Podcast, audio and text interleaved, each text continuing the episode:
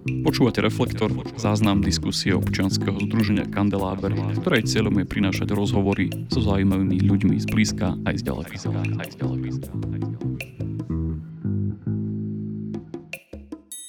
Príjemný podvečer vám želám. Moje meno je Jakub Lenard a vítam vás v Bašte v mene občianskeho združenia Kandeláber na našom diskusnom večeri Reflektor 29.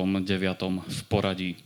Ešte predtým, než začneme našu dnešnú tému, ktorá je veľmi zaujímavá, tak vám chcem dať do pozornosti túto krásnu výročnú správu, ktorú si môžete zobrať tam pri vstupe. Je to taký súhrn toho, čo naše občianske združenie robilo minulý rok. Nájdete tam aj pekné fotky od mladých bardevských fotografov. Jeden z nich nás bude dnes fotiť, tak si to môžete kľudne zadarmo zobrať a prečítať zo pár textov, čísel a pozrieť obrázky. Tak dávam do pozornosti Čo sa to deje s našim svetom? Kam náš svet speje? Ako na to reaguje naša vláda? Čo sa to deje na Ukrajine? Ako nás zmenil COVID? Ako nás zmenilo dva roky, keď sme boli zavretí doma? O tom všetkom sa budem dnes rozprávať s našimi dvoma hostiami, ktorými sú sociológ Michal Vašečka. Vítajte. Dobrý večer všetkým. Ďakujem za pozvanie. A môžete kľudne Môžete kľudne tlieskať kedykoľvek a spontánne. A politológ Tomáš Koziak. Príjemný dobrý večer, ďakujem za pozvanie. Sú to o to vzácnejší hostia, že pán Vašečka priletel z Viedne a pán Koziak ešte včera bol v Kutnej hore, ak sa nemýlim. Ešte dnes dokonca, takže cestujú hore dole po svete. No a aký bude program našej diskusie? Ja som si pripravil také teda štyri základné okruhy, na ktoré sa budem pýtať. Potom si dáme krátku 5-minútovú pauzu a následne budú aj priestor pre vaše otázky, takže kľudne môžete nad nimi rozmýšľať. A začneme Začneme naopak, než som si to pripravil, lebo naši hostia ma presvedčili, aby sme to trošku, trošku zdramatizovali. Tak začneme tak, tak zo široka a síce otázkou, že čo sa to vlastne deje s našim svetom? čo sa to deje s našim svetom? To je vlastne titulná otázka našej dnešnej diskusie, tak uh, môžeme začať. Kto chce? Idem ja? Dobre, dobrý večer. Ja v prvom rade som veľmi rád, že som e, opäť v Bardejove. Posledný krát som tu bol pred pandémiou v januári 2020. 2020. Vraj potom už ani diskusia nebola, že už potom rovno rúška a lockdowny. A pamätám si, že bolo tu viacej ľudí a to je ináč kruté, nie? že sa to nejak stenč, stenčili sa naše rady, ako sa hovorí. Ale e, hlavne bola tu taká lepšia atmosféra. Nie, že by teraz som ako vám to chcel vrátiť, že, že sa neusmievate, ale pamätám si, že bolo pred voľbami a mnohí s tými voľbami spájali veľké očakávania. E, je faktom, že e, kúsoček odtiaľ to tiež neprebiehala vojna. Uh, no, veľa vecí bolo, bolo ináč, ale ja, ja som rád, že som na, naspäť Bardejove, pretože uh, chodím sem rád, podobne ako, ako Stašiuk, ktorý teda žije tu na druhej strane kopca v Polsku a ten miluje Bardejov, lebo tu už vraj aj tie lesy sú také nejaké z jeho pohľadu také svetlejšie a pije sa víno, nie iba vodka, že ľudia sú veselší. Tak, tak neviem, či to tak je naozaj, ale No, Vlado, Vlado hovorí, že takto to teda tu naozaj nie je, ale, ale Stašiuk je o tom presvedčený, s tým nič neurobíte. Čo sa, no dobré, teraz vážnejšie. Čo sa deje s našim svetom? Ja, ja nechcem teraz odpáliť nejakú šialenú uh, prezentáciu, čiže poviem iba naozaj ako tézy. Uh, to, že sme sa dostali do, do štádia, kedy viacerí sme zneistení budúcnosťou, že sme naplnení úzkosťami, je vlastne, nemalo by byť vôbec prekvapujúce, pretože svet vo všeobecnosti prechádza ten náš západný, teda dúfam, že môžem aj v Bardejove stále hovoriť, že náš západný svet, lebo vy tu máte rytiera Rolanda, že, ktorý drží ten meč a to je vlastne posledný symbol západnej civilizácie na východnom Slovensku. Ďalej na východ už, už takýto symbol nenájdeme. Čiže ja stále cítim teraz, keď sedím v bašte, že som súčasťou, že som súčasťou e, západnej Európy. No, čiže v tom našom západnom svete prebieha obrovská paradigmálna zmena. My, tá, tá, ten, tá spoločnosť sa vlastne láme do svojej postmodernej, postindustriálnej, postoptimistickej, postemocionálnej doby a ono to strašne boli. Vždy v minulosti, keď prichádzalo, prichádzalo k takýmto zmenám, tak to prinieslo revolúcie, vojny, obrovské zlomy. Čiže vlastne na prvý pohľad by sme nemali byť z toho až taký zaskočení. P- problém je, že prináša to so sebou vlastne otrasenie procesov globalizácie, na, ktor- na ktorú my sme si všetci už zvykli. To keď teda som bol tu pre- prezradený, že som priletel e, z Viedne, to akože neberte tak, že ja tu nejak ako bohatý človek lietam, lebo za 4,99 sa lieta Viedeň, Košice, viete? No, e, čiže lacnejšie ako, ako tým vlakom. No, čiže nám sa ale ten, ten príbeh globalizácie trošku e, zatriasol. My sme, my sme z toho všetci mimoriadne znepokojení a tá anxieta, proste anxiety, tá, tá úzkosť narastá. Poďalšie, to, čo sme, nikto na to neboli pripravení, že príde po 100 rokoch pandémia, že sa zatrasú všetky istoty, ktoré sme mali, ten, to víťazstvo rozumu, ktoré prišlo s, s osvietenstvom, my sme mysleli všetci veľmi neskromne a ja teda musím povedať, že veľmi bez pokory, že sme zvíťazili nad prírodou. Áno, to je, uh, viete, choroby nemajú žiaden význam. Hej, to nie je ani, ani pán Boh nám nič nevracia, ani príroda sa na nás nehnevá. Ehm, je to, je to proste ako výsledok našej činnosti ako ľudí. Vyprovokovali sme to možno nejak svojou činnosťou a ono to prichádza úplne pravidelne. Ale, ale zároveň platí, že, že sme na to neboli pripravení a, a zrazilo, ako zrazilo nás to do kolien. Hej, proste všetká tá naša ontologická istota, ktorú sme mali, sa zatriasla. No a ešte sme sa z toho nespamätali a prišla vojna a to je to isté. Všetci, ako tu sedíme, sme generácie ľudí, ktorí nezažili vojnu, zrazu sa to celé, celé zmenilo a navyše e, tí z nás, ktorí o tom vedia premýšľať trošku širšie, sme pochopili, že nie malá a nie úplne bezvýznamná krajina vedie e, zásadnú, hybridnú, globálnu vojnu so Západom, to, to, to teda s nami. A že keď to celé, a navyše niektorí sme pochopili, že keďže verejná mienka na Slovensku vyzerá tak, ako vyzerá, tak ak sa to neskončí dobre s tou vojnou, tak e, civilizačne táto krajina vôbec nemusí byť na tom západe, ako, ako som to teda pomenoval na začiatku. No a toto všetko, ja som cez, cez to teraz preletel, no ale toto všetko samozrejme je pre každého z nás až moc. Hej, aj, aj tí z nás, ktorí to vedia dobre spracovávať, tak v skutočnosti sme, e, naša, naša istota, taká naozaj bytia, e, je otrasená úplne v základoch. Hej? Čiže keď, keď máte ten pocit zlý zo, zo, zo života a máte pocit, že nie ste naplnení nejakým veľkým optimizmom do budúcna, no tak ako ja tvrdím, že welcome to the club, lebo uh, otázka je, že, že kto ešte vlastne dneska je naplnený, naplnený tým ako prehnaným optimizmom. Hej? Uh, Ináč Vládo, keď ma stretol Savčínsky, tak povedal, že vždy, keď prídem do Bardejova, že on čaká, že čo zase poviem strašidelné. A teraz som nepovedal, zatiaľ, zatiaľ to nebolo nič strašidelné. Hej? Zatiaľ som povedal ako e, úplne jednoduché veci a to zle iba príde. No ja keď som pánovi Vašečkovi poslal ten okruh otázok, tak mi na to odpísal niečo v tom zmysle, že takže vy chcete tých Bardejovčanov frustrovať, áno? Tak uvidíme, že ako to dopadne. Tak eh, pán Kozek, čo sa to deje s našim svetom?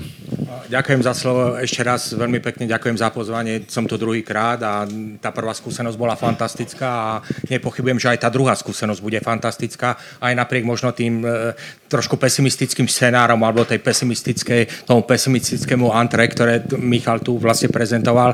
Ale aj na základe nášho dnešného rozhovoru, ktorý sme mali predtým, e, e, som dokázal vlastne odhadnúť, že on tu bude za toho pesimistu, ktorý sa vám bude snažiť, povedzme, povedať, že nejdeme možno do celkom dobrého sveta a vítajme v klube, kde to asi celkom pekné nebude, ale ja skúsim odpovedať aj na túto prvú otázku, ktorá skutočne vlastne má v sebe veľmi pod, pesimistickú podstatu, možno, mm, keď už nie je optimistický, tak možno aspoň trošku realisticky.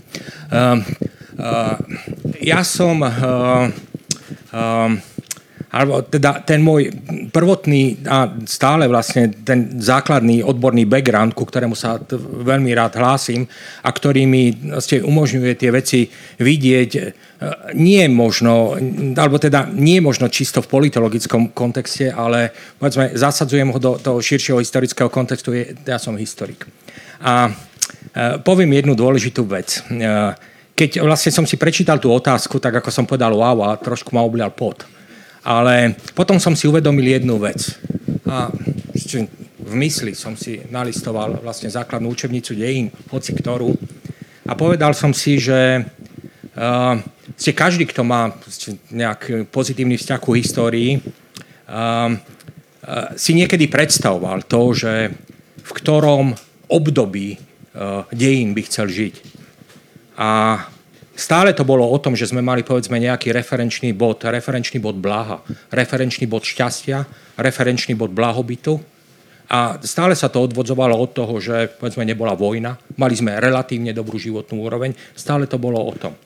A aj keď tu pozerám vlastne na týchto ľudí, ktorí sú tu a väčšina z nás tu je povedzme tých generácia 30 40 50 tak treba konštatovať, že my sme sa skutočne narodili do jedného z tých veľmi šťastných období. Aj keď sme povedzme sa narodili možno v 70. 72. roku, tak povedzme tú produktívnu časť života sme, alebo teda fajn, to detstvo sme prežili povedzme za toho bolševika, ale od toho 89., keď sme, sme ako 17-18 roční vstupovali povedzme do, do toho života, kde sme mohli už slobodne študovať na vysokej škole odbor, ktorý sme si vybrali trebárs. Uh, uh, mohli sme vlastne čerpať z kníh, ktoré, ktoré vlastne boli slobodne dostupné a tak ďalej a tak ďalej. Prežili sme uh, veľkú časť nášho produktívneho života v tom dobrom svete. Uh, taký dobrý svet bol zhruba od roku 1850 do roku 1914 napríklad. Áno, vtedy by som takisto chcel žiť. Ale stále po tom dobrom období prichádzali tie zlé obdobia. A stále po tých zlých obdobiach prichádzali tie obdobia, ktoré boli lepšie. A stále v tej učebnici histórie je to povedzme nejaký krátky segment. Povedzme tá svetová vojna, alebo povedzme tá pandémia, alebo to, čo sa deje okolo nás na východnej hranici. Ale ja do toho naliem ten optimizmus, a síce e, toto nejakým spôsobom prejde, ten svet sa zmení. To je treba povedať. Svet po covide a po Ukrajine bude určite iný. Bude určite iný, ale bude po vojne a bude po covidový svet. A nemyslím si, že by bol nejakým spôsobom výrazne horší, než to, čo sme zažívali v tom svete, ktorý bol pred covidom a pred Ukrajinou. To určite nie. Je na to veľa dôvodov a môžeme o tom takisto diskutovať, ale ja budem určite optimistický, pretože v tých učebniciach dejín po tom období zlom prichádza to dobré obdobie, a, a som presvedčený, že aj potom to príde. A Putin nebude hádzať atomové bomby, určite nie. Takže, takže nič také nám nehrozí a, a nejak sa to tam na tej Ukrajine a v tom Rusku zomelie tak, že, že, že to dopadne určite po nejakom čase tak, že keď budeme o nejakých 50-60 rokov čítať tú učebnicu dejín, tak povieme, áno, toto bola nejaká krátka epizóda, ktorá nás mohla frustrovať, z ktorej sme mohli mať zlý pocit, z ktorej sme mohli mať, povedzme, zlý výraz na tej tvári, ale potom, čo prišlo ďalej, v tom sa opäť dalo žiť a dalo sa žiť celkom dobre. Ináč my nie sme dohodnutí, ale celkom pekne e, som dostal nahrávku. Sú, ja s tým súhlasím, že e, sme viacerí vyrástli a prežili veľkú časť svojho života v pomerne dobrom svete. E, naozaj po všetkých stránkach. Ale teraz máme problém, pretože celosvetovo, keď to mám povedať slovami aj takých, ako je Slavoj Žižek, že blížime sa k zero pointu, kde e, environmentálne, sociálne, politicky Hej, štruktúrálne sa tie spoločnosti menia do tej miery, že e, viacerí ľudia, ktorí sa zaoberajú spoločnosťou, a teraz e, tie mená určite budete mnohí poznať, hej? či už ten Slavoj Žižek samozrejme, alebo povedzme v ekonomii e, Piketty, ktorý proste upozorňuje na to, čo sa deje štruktúrálne so svetovou ekonomikou a upozorňuje na to, že ešte nikdy neboli také nerovnosti od polovice 19. storočia na svete, a že teraz nejde o to, že či niekto má viac alebo menej. Pozor, ja tu ako nejdem po nejakej marxistickej línii, ale že je to nebezpečné kvôli tomu, e, že to, že to, prinesie, e, že, že to prinesie revolúcie, vojny, že jednoducho štruktúrálne je všetko pripravené na to, aby, aby to explodovalo, lebo vždy to tak historicky bolo, keď sa dospelo do tohto štádia. Čiže proste ideme k nejakému zero point a, a, a samozrejme, že niekto povie, no ale počkať, veď technológie veľa vyriešia. Ja som napríklad ohromne technologicky, akože optimista ohľadne technológií do budúcna. Že my budeme možno schopní mať technológie v reálnom čase, ktoré budú požierať ten metán a CO2, aby sme, aby sme zastavili klimatickú zmenu. Veľa vecí proste budeme schopní vymyslieť. E, v tomto som ohromne e, teda e, optimistický, ale som značne pesimistický, či tie technológie budú vždy využívané dobrým spôsobom. Ja tvrdím, Hej, proste po, po vzore, ak mám odcitovať akademicky veľkého opičáka z, z planety opic, že ľudstvo predstavuje veľmi zvláštnu zmes geniality a úplného idiotstva. A na jednej strane proste sme schopní vymyslieť veľké veci a potom niečo pokazíme spôsobom úplne nebývalým. Čiže toto sa deje vo svete a štruktúrálne sa veľa vecí mení tak, že tí, čo tomu rozumejú, tak hovoria, vždy keď svet dospel do toho štádia, v ktorom sme dnes, tak to explodovalo. A my dnes tie explózie vlastne odkladáme masívnymi investíciami do sociálnej oblasti. Veď všimnite si, aj na Slovensku sa to deje. Snažíme sa ukludňovať áno, tú e, sociálnu stratifikáciu spoločnosti, ktorá sa, nám, ktorá sa nám začína deliť. No v prípade Slovenska, tam som tam som nepomerne pesimistický. A teraz dovolte, že poviem, že prečo, keď, keď mi niekto hovorí, že, že akože som negativista, tak e, keď sa pozriete okolo seba, tak ono to na prvý pohľad, e, my klameme telom. Slovensko je najbohatšie, ako kedy bolo.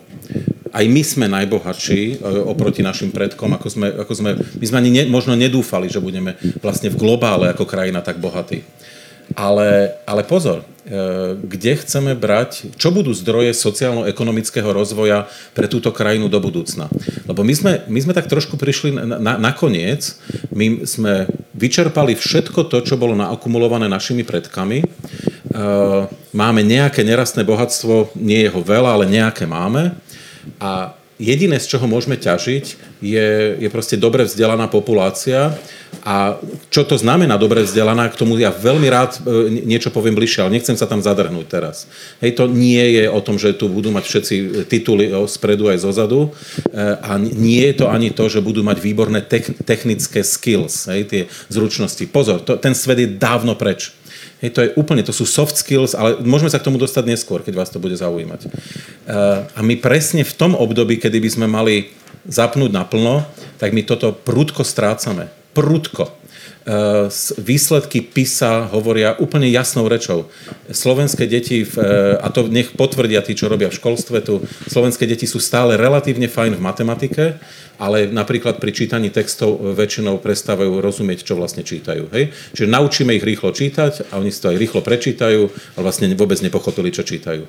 Proste vychovávame ako vlastne tak sekundárnych idiotov, e, ktorí v tom modernom svete sa úplne stratia. No tak ináč mimochodom, oni sa už stratili, to, tá miera nasýtenosti konšpiračnými teóriami na Slovensku. To je presne výsledok tohto. Hej? Čiže mojou otázkou je, čo má byť zdrojom socio, socioekonomického rozvoja pre túto krajinu. V minulosti viem, čo to bolo. Hej, proste to, boli, to bolo mnohé veci. To, boli, to bolo Československo. E, to, bolo, to bol ten, nech už to, nech som akokoľvek kritický, to bol ten komunizmus 50. E, rokov. Bola to jednostranná modernizácia, nevhodná, ale popchlo to tú krajinu nejakým smerom. Hej? E, neskôr, neskôr to, teraz to bola Európska únia, ale čo to má byť teraz? Hej? A, a ja, ja tam bohužiaľ veľa nevidím a a chcem upozorniť na to, že práve preto, že sledujem rôzne indexy, výskumy verejnej mienky, teda čo tí ľudia nosia v hlavách, e, nielen čo si myslia, ale teda aké sú aj teda tie tvrdé dáta, tak ja, veľmi zodpovedne vám hovorím, že môj negativizmus pramení z toho, že vidím, že za posledné 3, 4, maximálne 5 rokov Slovensko začalo padať dolu. Ale skutočne vo všetkom. To nie sú, nie sú len PISA testy dojivosť slovenských kráv je nižšia. Môžete akože zobrať si úplne partikulárne veci a zistíte, že Slovensko proste padá dolu. E, nie je to príjemné sledovať. Hej? A samozrejme, že ja, keď ma vyzvete teraz, aby som bol pozitívny, tak ja budem pozitívny a vám poviem, áno, sú indexy, kde Slovensko je na tom úplne báječne. Index bezpečnosti, nájdete si to na internete, hej, Security Index. E, Slovensko je 8 na svete. Toto je veľmi bezpečná krajina. Je strašne fajn, nie? Že naozaj, tu sa nemusíte báť. Keď večer si vypijeme víno, pôjdem o druhej nad ránom po Bardejovskom námestí, môžem byť si takmer istý, že sa mi nič nestane. Teda, teraz som to dúfam neprivolal, hej? Ale, ale áno, je to veľmi bezpečná krajina. To nie je málo. Ja, ja sám som zažil krajiny extrémne nebezpečné a nebolo to vôbec dobré, proste tie krajiny sa zadrhávajú na, na týchto veciach. Čiže vždy viem uviesť veľa pozitívneho, ale, ale neklamme si. Proste akože ja iba hovorím, neklamme si. Slovensko začalo padať dolu. Hej? A teraz treba si to povedať práve preto, aby sme našli zdroje a schopnosti, ako to zastaviť. Chcete, pán Kozek, niečo pozitívne ešte dodať? Oh. Rád. Rád. Um, hneď vlastne, jak Michal rozprával vlastne o tých vyčerpaných zdrojoch, e, napadal ma jeden vtip, ktorý si historici hovoria, že ktorý bol najhorší československý prezident. Beneš, lebo nechal zásoby na 40 rokov. Hej. Je to zhruba vlastne presne o tom. Áno, to Slovensko pada, to je fakt. Hej. A, a štatistické ukazovatele v rôznych oblastiach, vlastne, ktoré sú dostupné, o tom hovoria. Ale opäť je to vlastne záležitosť toho referenčného bodu, ktorý máme. Hej. Áno, referenčný bod môže byť povedzme to, že padá to povedzme od istého bodu dole nižšie a tie výsledky teraz písať tie sú teda mimoriadne hrozivé. Druhá záležitosť je to, že spoločnosť zvykne na takéto niečo reagovať. Reaguje možno po čase, Eh, dlhšom alebo kratšom, ale skutočne toto môže byť povedzme ten budíček, ktorý, ktorý povedzme, spustí niektoré procesy, ktoré, eh, ktoré toto zvrátia a minimálne to, že o tom aj takýmto spôsobom hovoríme a že, že eh, aj politici o tom hovoria. Eh, môže viesť k tomu, že skôr či neskôr nejaké to riešenie vlastne príde. Najhoršie by bolo na tom, keby, proste, keby tá, tá informácia neprišla, keby ju spoločnosť nebrala vážne. A myslím si, že mm, v istej miere e, začíname tieto informácie brať, brať asi čoraz vážnejšie. No, no a teraz, e, ináč my si dobre nahrávame. Poviem vám, čo ma znepokojilo za posledné týždne, doslova dni. V Európe to začína vrieť. Určite, určite tí, čo chcete, tak to máte možnosť sledovať. Uh, prebehla konferencia o budúcnosti Európy. Mimochodom viete, že 9. mája skončila. Hej? No ináč niektorí si to nevšimli, lebo uh, slovenské médiá o tom zrovna veľa nevysielali mimochodom. Žiadne prakticky.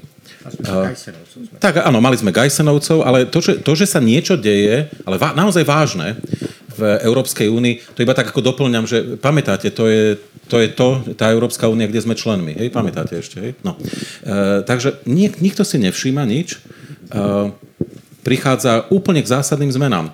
Nemecko tlačí na to, aby sa Európska únia rozšírila o krajiny, ktoré budú ďaleko problematickejšie ako Slovensko e, bolo, ke, kedykoľvek bolo. No ale zároveň to pôjde iba vtedy, ak e, ten počet krajín, ktoré teda má byť cez 30 vysoko, eh, bude schopný rozhodovať na úplne iných princípoch ako teraz. To znamená, to eh, jednomyselné rozhodovanie, to, to bude musieť byť zrušené. Ehm, Európa sa chce posúvať k, federali, k federalistickej Európe, pretože iba taká má globálne šancu. My proste ako malé krajiny nemáme nikto z nás absolútne žiadnu šancu. So Slovenskom nechce ani Facebook e, rokovať. E, nie sme pre nich zaujímaví. Keď rokuje Brusel, tak to veľmi, veľmi počúvajú, to vás ubezpečujem. Dostávajú veľké pokuty a, a, a sú, sú veľmi teda pripravení e, počúvať, že čo majú robiť. Toto, no a teraz posúva sa k federalizácii a zároveň ten tandem francúzsko-nemecký hovorí úplne jasnou rečou. Uh, ak to nepôjde s nejakými Maďarskami, Polskami, Slovensko nikto ani nespomenie, uh, no tak proste bude viac rýchlostná Európa a tentokrát e, to neskončí tak ako prednedávnom, pred pár rokmi, kedy sa to, tak sa to trošku uhovorilo, že to nie je vhodný čas, Tentokrát totiž to mnohé krajiny toho, čo sa volá západná Európa, sú na to naozaj pripravené, sú skutočne úplne tehotné tou situáciou a, a proste Európa sa zmení na dvojrychlostnú. A priznám sa, že momentálne nevidím žiaden priestor na to, aby Slovensko bolo súčasťou toho povestného jadra, o ktorom tu kedysi e, Fico sníval. A to je problém. Viete, ale ja sledujete, že ja nevidím problém v tom, že my máme nejaké štruktúrálne problémy, lebo ja som presvedčený, že my by sme vedeli ich prekonať. Ja, ja v tomto verím tej krajine. Ale my vlastne nevieme, že tá diskusia v tom Bruseli prebieha. my, my v nej vlastne nie sme je súčasťou. O, o tom, ako, vy tu ako nediskutujete pri pive o tom, že čo sa deje, čo sa deje v Bruseli e, a v Bratislave tiež nikto o tom nediskutuje. No a to je, to je tá skutočná tragédia naša, že, že my sme tu pohltení diskusiami o Ficovi, Blahovi a Matovičovi a mne z toho až fyzicky zle. Viete, že, že proste sa utápame v nezmysloch. Dosl- ináč k tomu asi prídeme, že? Áno, áno, dobre, tak to nakoniec si dáme túto patológiu. Uh, hej, ale, ale to je vlastne akože strašidelná diskusia, že, že prečo sa máme proste baviť o niekom, kto si zachraňuje ako sa hovorí, zadok a ďalší proste je histrión, ktorý, ktorý má sám so sebou problémy a bombasticky musí priniesť každý mesiac niečo, niečo úžasné. Potom všetci, ktorí tomu rozumejú, tak mu povedia, že to je úplný nezmysel, ale on samozrejme nepočúva. Hej, tak ale namiesto toho, aby sme teda sa bavili o tom naozaj, čo je našim vitálnym záujmom a záujmom teda s prepačením vašich detí, tak sa bavíme o nezmysloch. No, kým sa dostaneme k Slovensku, tak poďme sa pozrieť na Ukrajinu. A teda čiastočne aj na Slovensko. Ako sa to, čo sa deje u našich susedov, podpíše na tom, ako rozmýšľame, ako rozmýšľame o živote a ako to ovplyvní vlastne náš život? No, keď otvárame tému Ukrajina, tu je hneď na začiatku treba povedať, že je veľmi ťažké predikovať čokoľvek. Ono, vieme, že v prípade Ukrajiny zlyhali takmer všetky predpovede. Uh, nikto nepredpokladal, že Putin začne vojenskú operáciu v takomto obrovskom rozmere na celej Ukrajine. Nikto nepredpokladal, že Ukrajincom sa podarí prvý týždeň ubrániť a uh, viesť teda vojnu, ktorú možno nazvať, sme možno až takmer rovnocennú. Ťažko odhadnúť, ako dlho táto vojna bude trvať. Ťažko odhadnúť, uh, aké zbranie Putin ďalej použije, aký to bude mať vplyv na Ukrajinu, aký to bude mať vplyv na celý svet, na svetové hospodárstvo, lebo to je určite veľmi dôležitá téma. Ťažko odhadnúť na to, či nebudú, povedzme, prichádzať ďalší utečenci, či sa tá vojenská operácia opäť, povedzme, nerozšíri ďalej.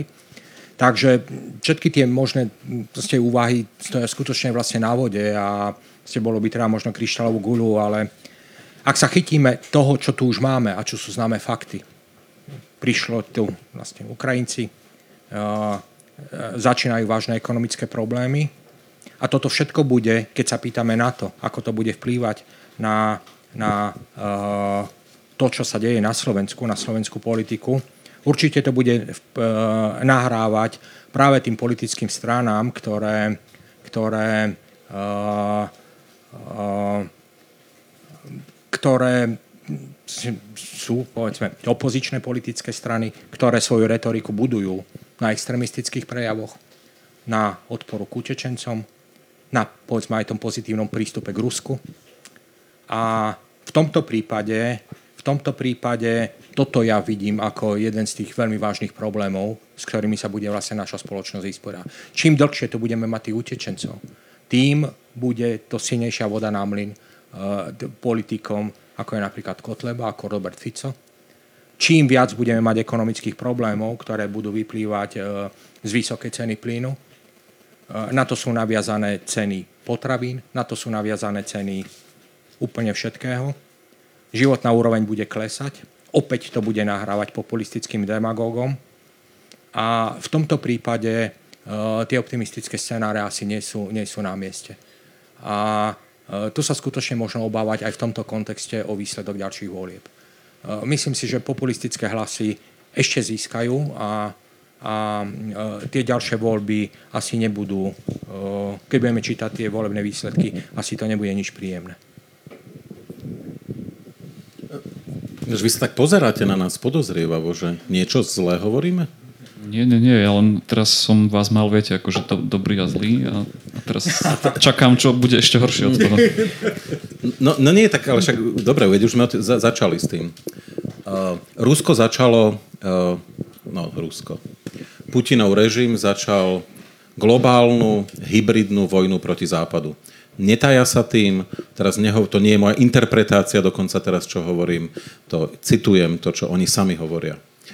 Uh, ke, keďže to začalo v tejto podobe, uh, už nie je cesty späť. Hej, to je, a to je presne to, keď sa prekročí Rubikon, uh, jednoducho to už od čias rímskej ríše, keď Cezar prekročil Rubikon, cesty späť už nebolo. Rusko sa na veľmi dlhé obdobie, a nikto z nás nevie povedať na aké, vyčlenilo z civilizovaného sveta. To úplne kľudne môže e, trvať uh, 5 rokov, alebo to môže trvať 10 ročia, tak ako to trvalo uh, počas studenej vojny a, a nevieme, ako, ako, to, ako to skončí, ale v, v tomto prípade bohužiaľ už cesty veľmi nie je späť. Uh, no a teraz otázka je, že uh, čo, čo, sa, čo sa vlastne... No a teraz ešte takto, že aby sme si to ujasnili. Putin neurobil nič také šokujúce z, ako z pohľadu ľudí, ktorí tomu režimu rozumeli už od roku 1999, kedy sa KGB Putin dostal k moci. Eh, doniesol si tam v podstate skvadru gangstrov eh, a od 9, už od 99. to je gangsterský režim, eh, ktorý neváhal v 99. iba pripomeniem vám, lebo je na to množstvo dôkazov, terorizovať vlastné obyvateľstvo v mene svojej vlastnej popularity a toho, aby ten tzv. národ zjednotil. Eh, vyvolali vojnu v Čečne, kde použili v Čečensku zakázané, zakázané zbranie, kobercové nálety na Grozný, vákuové bomby, mohol by som ísť ďalej. Eh, no a v Moskve a v ďalších mestách Ruska vyhadzovali do luftu paneláky, domy, to, že to robilo FSB, na to je množstvo dôkazov. Keď si to chcete v takej veľmi plastickej podobe prečítať, myslím aj literárne zaujímavo napísané, veľmi vám odporúčam knihu Maši, Maši Gesen, asi, asi vôbec po, teda po smrti Politkovskej, asi najlepšej ruskej novinárky v knižke Putin, e, človek bez tváre, e, kde presne tento proces opísala. No, čiže ten, ten režim sa takto správa už 22 rokov, 23 rokov. Čiže v tomto zmysle tí, ktorí vlastne vedeli, s kým majú dočinenia, tvárov tvár KGBákovi, e, tak, tak vlastne ako... By, ani nie, ja osobne nie som prekvapený, ja som dokonca mal taký po, pocit úlavy, že akože konečne konečne je to, ako by som povedal, jasnejšie. Je, je dobre, keď sa hmla rozostúpi. Hej? Ja, ja mám rád, keď je situácia čistejšia, keď ľudia ako nezahmlievajú a proste povedia, čo vlastne chcú. Putin vlastne povedal, čo chce a to, ja, ja to mám rád, hej, to, v tomto zmysle. E, my sa s Vladom Savčinským niekedy na, ako doberáme na toto. Ja, ja mám tiež teda, by som povedal, tie polské prepojenia a, a v, Polsku, v Polsku tiež majú radi, ako keď je jasno. No, e, čiže teraz je, a nadviažem, teraz je otázka pre nás, že ako sme na to zareagovali my, a spočiatku sme viacerí mali dobrý pocit. Priznám sa, ja som mal veľmi dobrý pocit, ako predovšetkým vy na východnom Slovensku ste zareagovali na tú krízu. Uh, mimovládne organizácie, cirkevné organizácie proste pomáhali, pomáhajú ďalej. Mnohí, možno máte ľudí z Ukrajiny doma a to je veľké. Naozaj, klobúk dole. No lenže, a teraz zase viem, že by som otrávil teda nevestu počas svadobnej noci. Ja e, proste vidím tie čísla. Ja som úplne zdesený zase za posledné obdobie, keď sledujem v porovnaní s inými respondentmi z celej Európy, ako slovenskí respondenti reagujú na otázky, ktoré sa týkajú tej vojny na Ukrajine. A teraz poviem to veľmi, veľmi stručne, eh, lebo to by sme museli ísť do, do podrobností. Tí, čo ste aj teraz možno na internete, veľmi vám odporúčam pozrieť si špeciálny eurobarometer číslo 506, ktorý je veľmi čerstvý, vyšlo to pred pár dňami. No a tam uvidíte Slovensko v rámci tých 27 krajín EÚ takmer vždy na jedných z posledných pozícií sporu s Bulharskom, Maďarskom, občas Gréckom v odpovediach na, na to, či má, máte sympatiu s Ukrajincami. No, Slováci moc nie. E, či ste spokojní s tým, ako zareagovali ľudia vo vašej krajine. Mm, Slováci na predposlednom mieste. Či ste spokojní s tým, ako zareagovala vaša vláda. Slováci na predposlednom mieste. Mám pokračovať? Pozrite si to.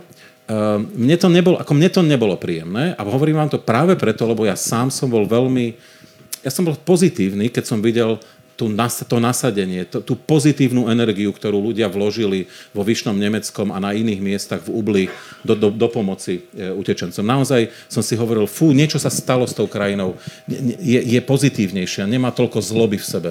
No, ten výskum ale hovorí už trošku inou rečou. Zdá sa, že sa niečo posunulo. Tie dáta boli zbierané mimochodom pred, dvoma týždňa, pred troma týždňami. E, to, to je relatívne čerstvé. No a ja, ja som sa zase teda ako utopil v tom, že, že vlastne ako nespoznávam krajinu, v ktorej žijem. No. Možno dve veci by som rád dodal. Ehm, tá prvá záležitosť sa týka, hneď priamo naviažem, ja keď môžem porovnať, eh, ak pracujem v Českej republike, tú situáciu v Českej republike, tá je úplne odlišná, aj čo sa týka, fajn, pomáhame Ukrajincom. Je to fantastická, fantastická skúsenosť. Človeka to nabilo v tých prvých týždňoch to pozitívnou energiou, všetky tie zbierky, ktoré sa tu diali. Je to niečo také, ako keď bolo začiatok pandémie a tá ďalšia otázka, ktorá bude smerovať, sa bude týkať pandémie a tam som badal takisto niečo veľmi podobné, ale trošku to predbehnem. Tie pozitívne pocity z toho, ako Slováci zareagovali, tie boli skutočne výborné. Ale mm, opäť sa, ten problém sa bude týkať toho, že čím dlhšie ten konflikt bude trvať, e, čím viacej, alebo čím dlhšie tí Ukrajinci tu budú, e, čím e, horší ten ekonomický dopad tu bude, tým budú Slováci unavenejší a tým budeme mať skutočne vlastne väčší problém a tie čísla budú podľa mňa skutočne vlastne ešte, ešte horšie. Tá možno ďalšia vec, na ktorú by som chcel reagovať, áno, ten Putinov gangsterský režim absolútny fakt, treba to samozrejme vlastne e, podpísať, len, len jedna vec tu je trošku problematická, zarážajúca.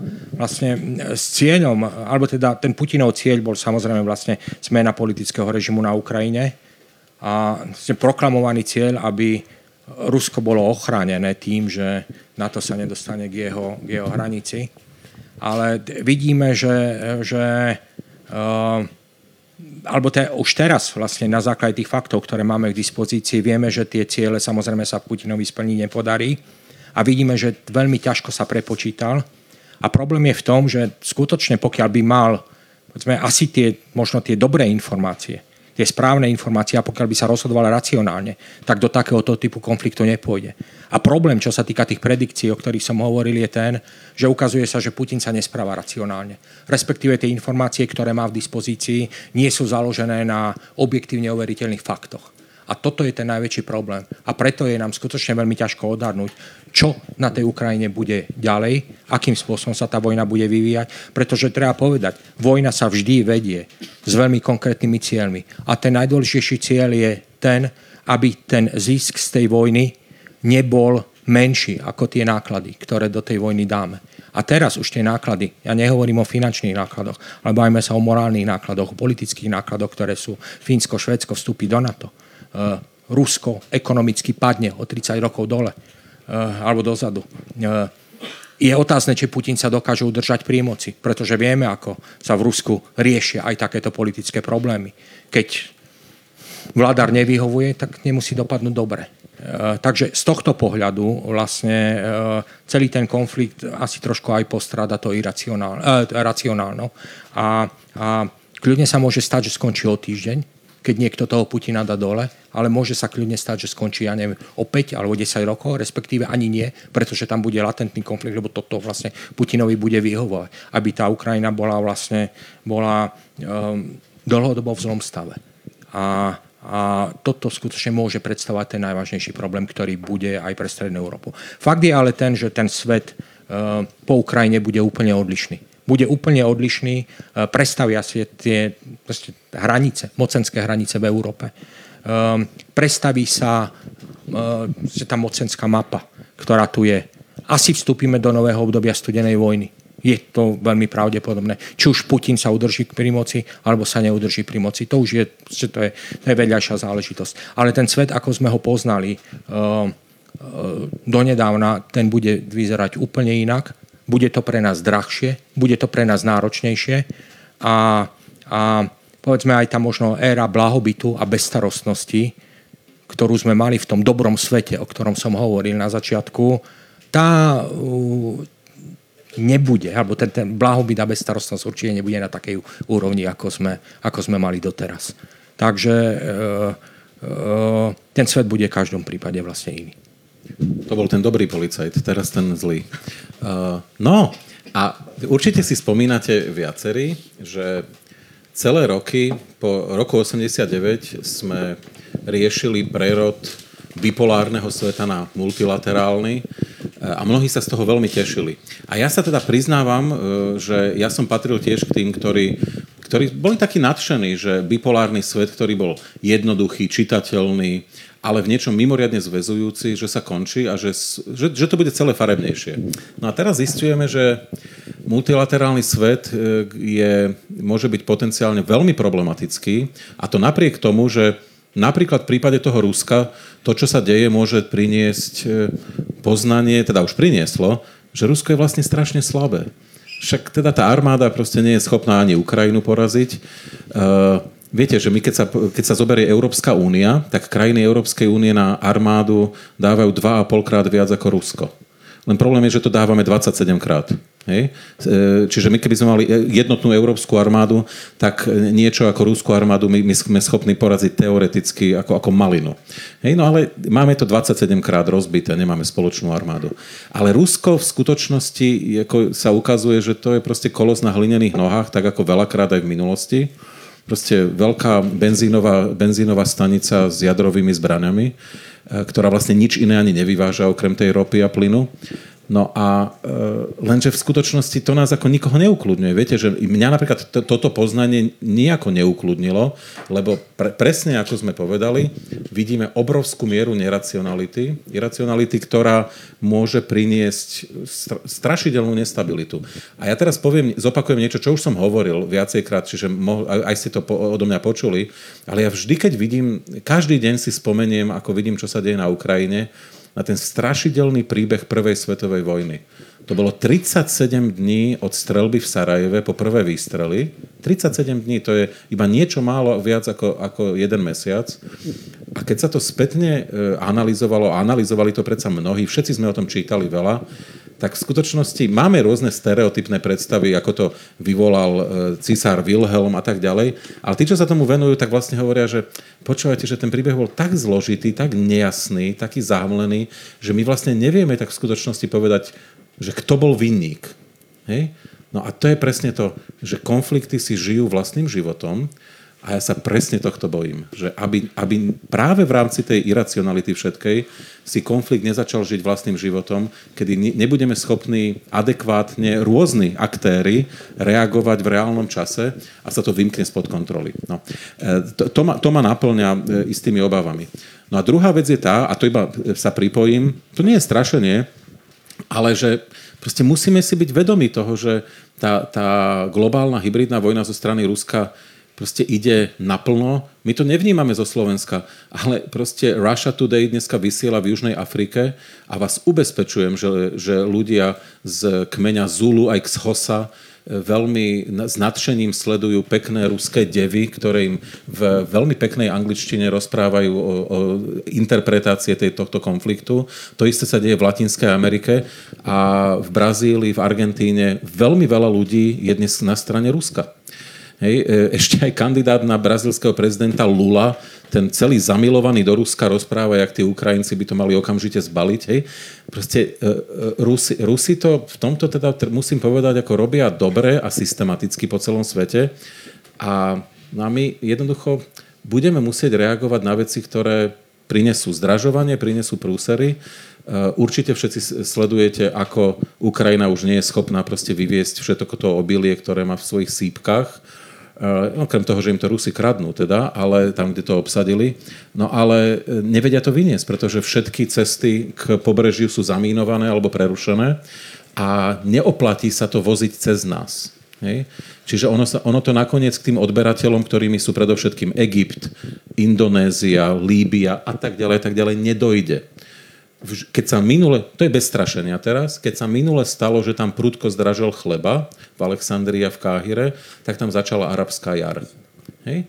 No a keď tam zase začne nejaká arabská jar a to zdvihne migráciu, no tak zrazu je, je vám úplne jasné, ako tu zareagujú od Borisa Kolára cez Roberta Fica všetci. Začnú vás strašiť všetkých migrantami a zrazu, zrazu úplne iná dynamika bude tej spoločnosti. Namiesto toho, aby sme riešili tú Európsku úniu a našu nejakú elementárnu jednotu, tak budeme riešiť e, migráciu, ktorá dokonca už vtedy ani možno nebude strašením, lebo tí ľudia reálne môžu prichádzať. Hej?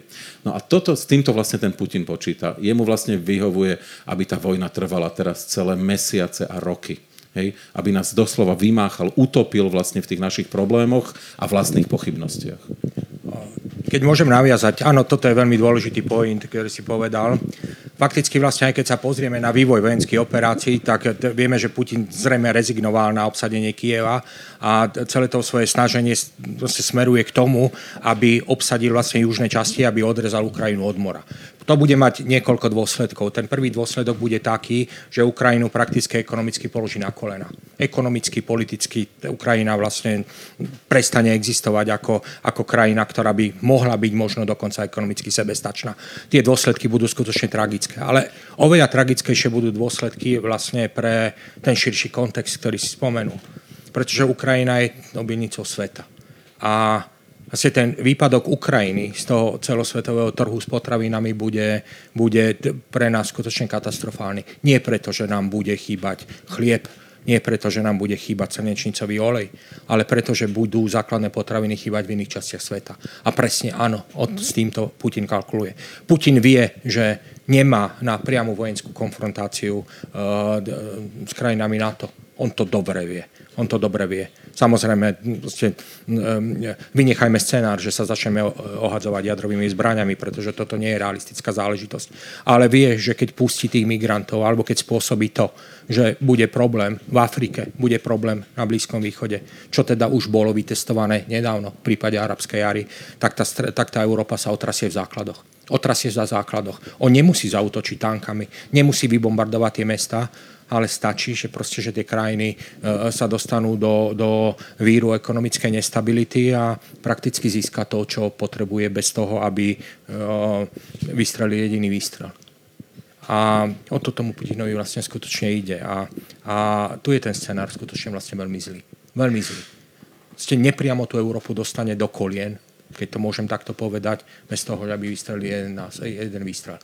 Druhá vec je to, že keď vlastne spomenul tú hybridnú vojnu, je to relatívne nový nástroj. Dobre, v minulosti sme mali vlastne rôzne typy, vlastne, alebo teda rôzne príznaky hybridných vojen, ale, ale, alebo toho, čo tá hybridná vojna vlastne znamená, ale, ale je treba povedať to, že Putin práve v tej svojej nemohúcnosti, čo sa týka, čo sa týka ekonomického výkonu krajiny, v tej mocenskej slabosti toho Ruska, ktorá je teraz pri tomto konflikte odhalená úplne naplno. E, zistil, že, že práve hybridná vojna je e, veľmi účinný prostriedok, kde za málo peňazí dokáže získať veľa muziky.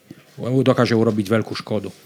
A budem trošku optimistický. E, to, čo sme, čo sme pri tej hybridnej vojne začali vnímať, ste najprv sme to začali rozoznávať, že niečo také proste sa tu deje. Hej? Že tu extrémisti jednoducho proste rastú z nejakého dôvodu a nevedeli sme to celkom dobre identifikovať kvôli čomu. Hej. Zrazu zistíme, áno, prichádzajú finančné toky, zrazu zistujeme, čo sa na tých sociálnych sieťach robí a tak ďalej a tak ďalej. A zrazu ideme a objavujeme príčinu. Áno, tam sú tie trolie farmy, áno, tam proste prispievajú na činnosť extremistických politických strán. Tie toky sú vlastne dokázané a zdokumentované. A keď už toto vieme identifikovať, tak e, aj tá hybridná vojna e, bude niečo, s čím teda dokážeme naložiť. V prípade Európskej únie alebo v prípade NATO vznikajú špeciálne oddelenia, ktoré sa týkajú boja práve s touto hrozbou. Je to nová hrozba. Nová hrozba, ktorú tu poznáme skutočne niekoľko rokov. A je to tak závažná hrozba, že v tomto prípade si myslím, že, že uh, či už prostredníctvom regulácie sociálnych sietí, či už prostredníctvom, prostredníctvom dôsledného, dôslednej regulácie finančných tokov, ktoré idú, povedzme, tým extremistickým politickým subjektom, tu dokážeme možno tieto veci aspoň do istej miery zvládnuť. A to je tá moja, moja špetka optimizmu, s ktorou som tu prišiel a ktorú sa tu budem snažiť vlastne nalievať. Tak poďme ešte od tej vojny k niečomu inému a síce k pandémii ako, ako nás dva roky pandémie zmenili? ako nás to zmenilo, že sme boli dva roky doma zavretí v podstate?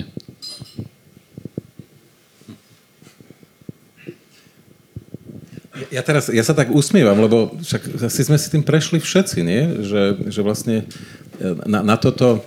Ja, ja, to, ja to poviem takto. Ja som bol celý, celý ten čas súčasťou uh, iniciatívy Veda pomáha a poviem úplne pozitívne, že naučil som sa nesmierne veľa. Bol som uh, na Zoomoch, v styku po, podľa mojej mienky teda s najlepšími mozgami tejto krajiny v oblasti virológie, lekárskej vedy, e, epidemiológie.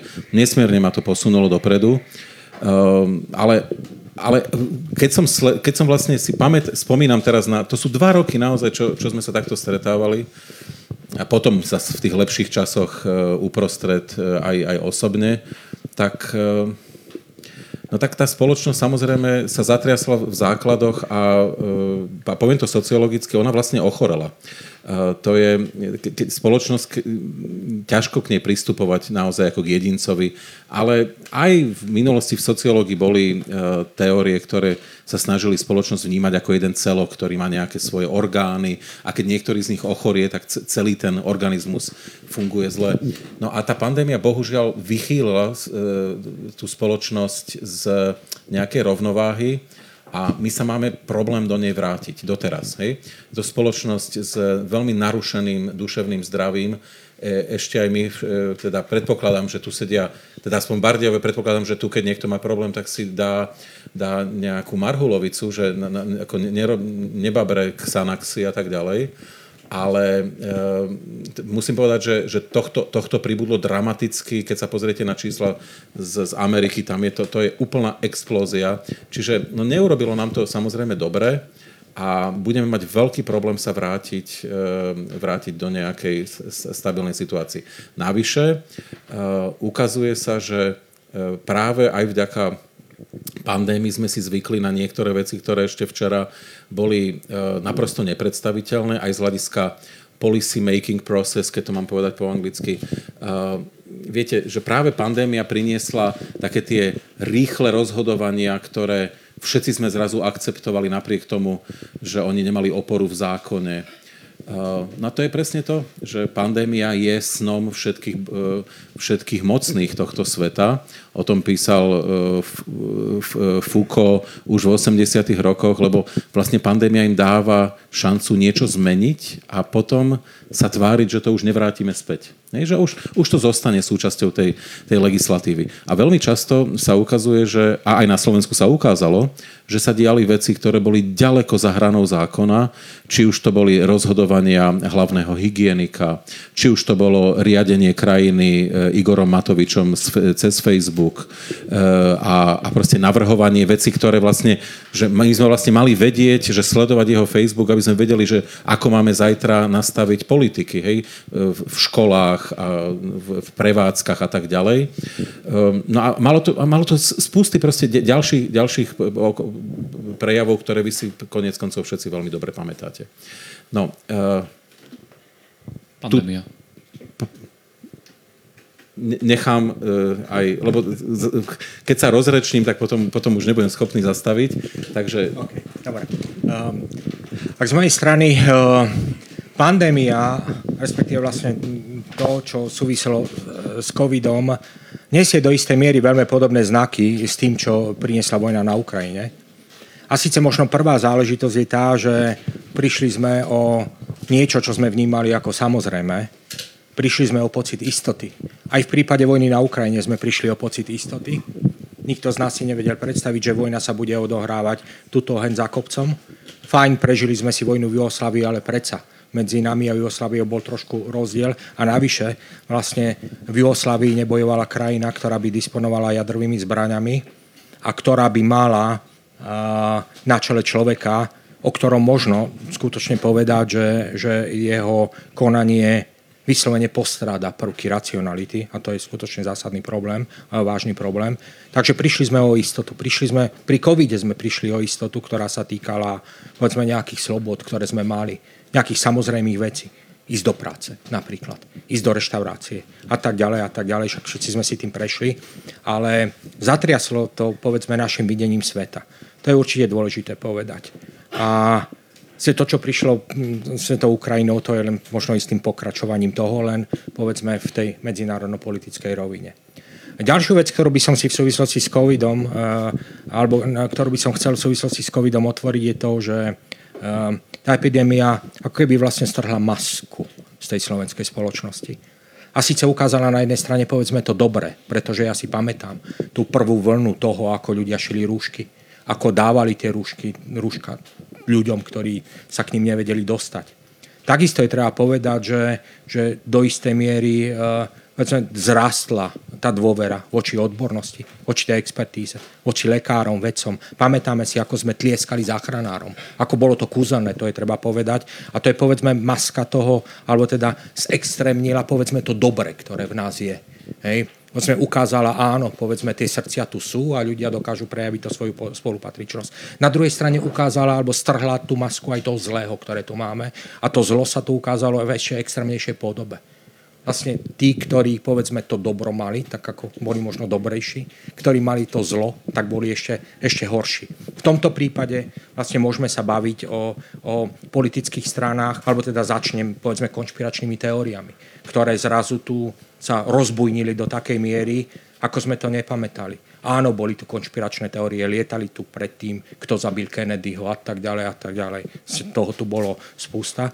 Ale nikdy vlastne to neboli konšpiračné teórie, ktorých priamým dôsledkom uh, mohla byť mohlo byť zhoršenie pandemickej situácie, respektíve aj umieranie ľudí. Pretože je to konšpiračné teórie, ktoré tu lietali a lietajú uh, v súvislosti s covidom, majú priamy dosah na to, že tu zrejme zomrelo viacej ľudí, ako by možno bolo treba, ak by sme verili tej expertíze, alebo teda tej odbornosti, ktorá, tej vede, ktorá by tu mala byť.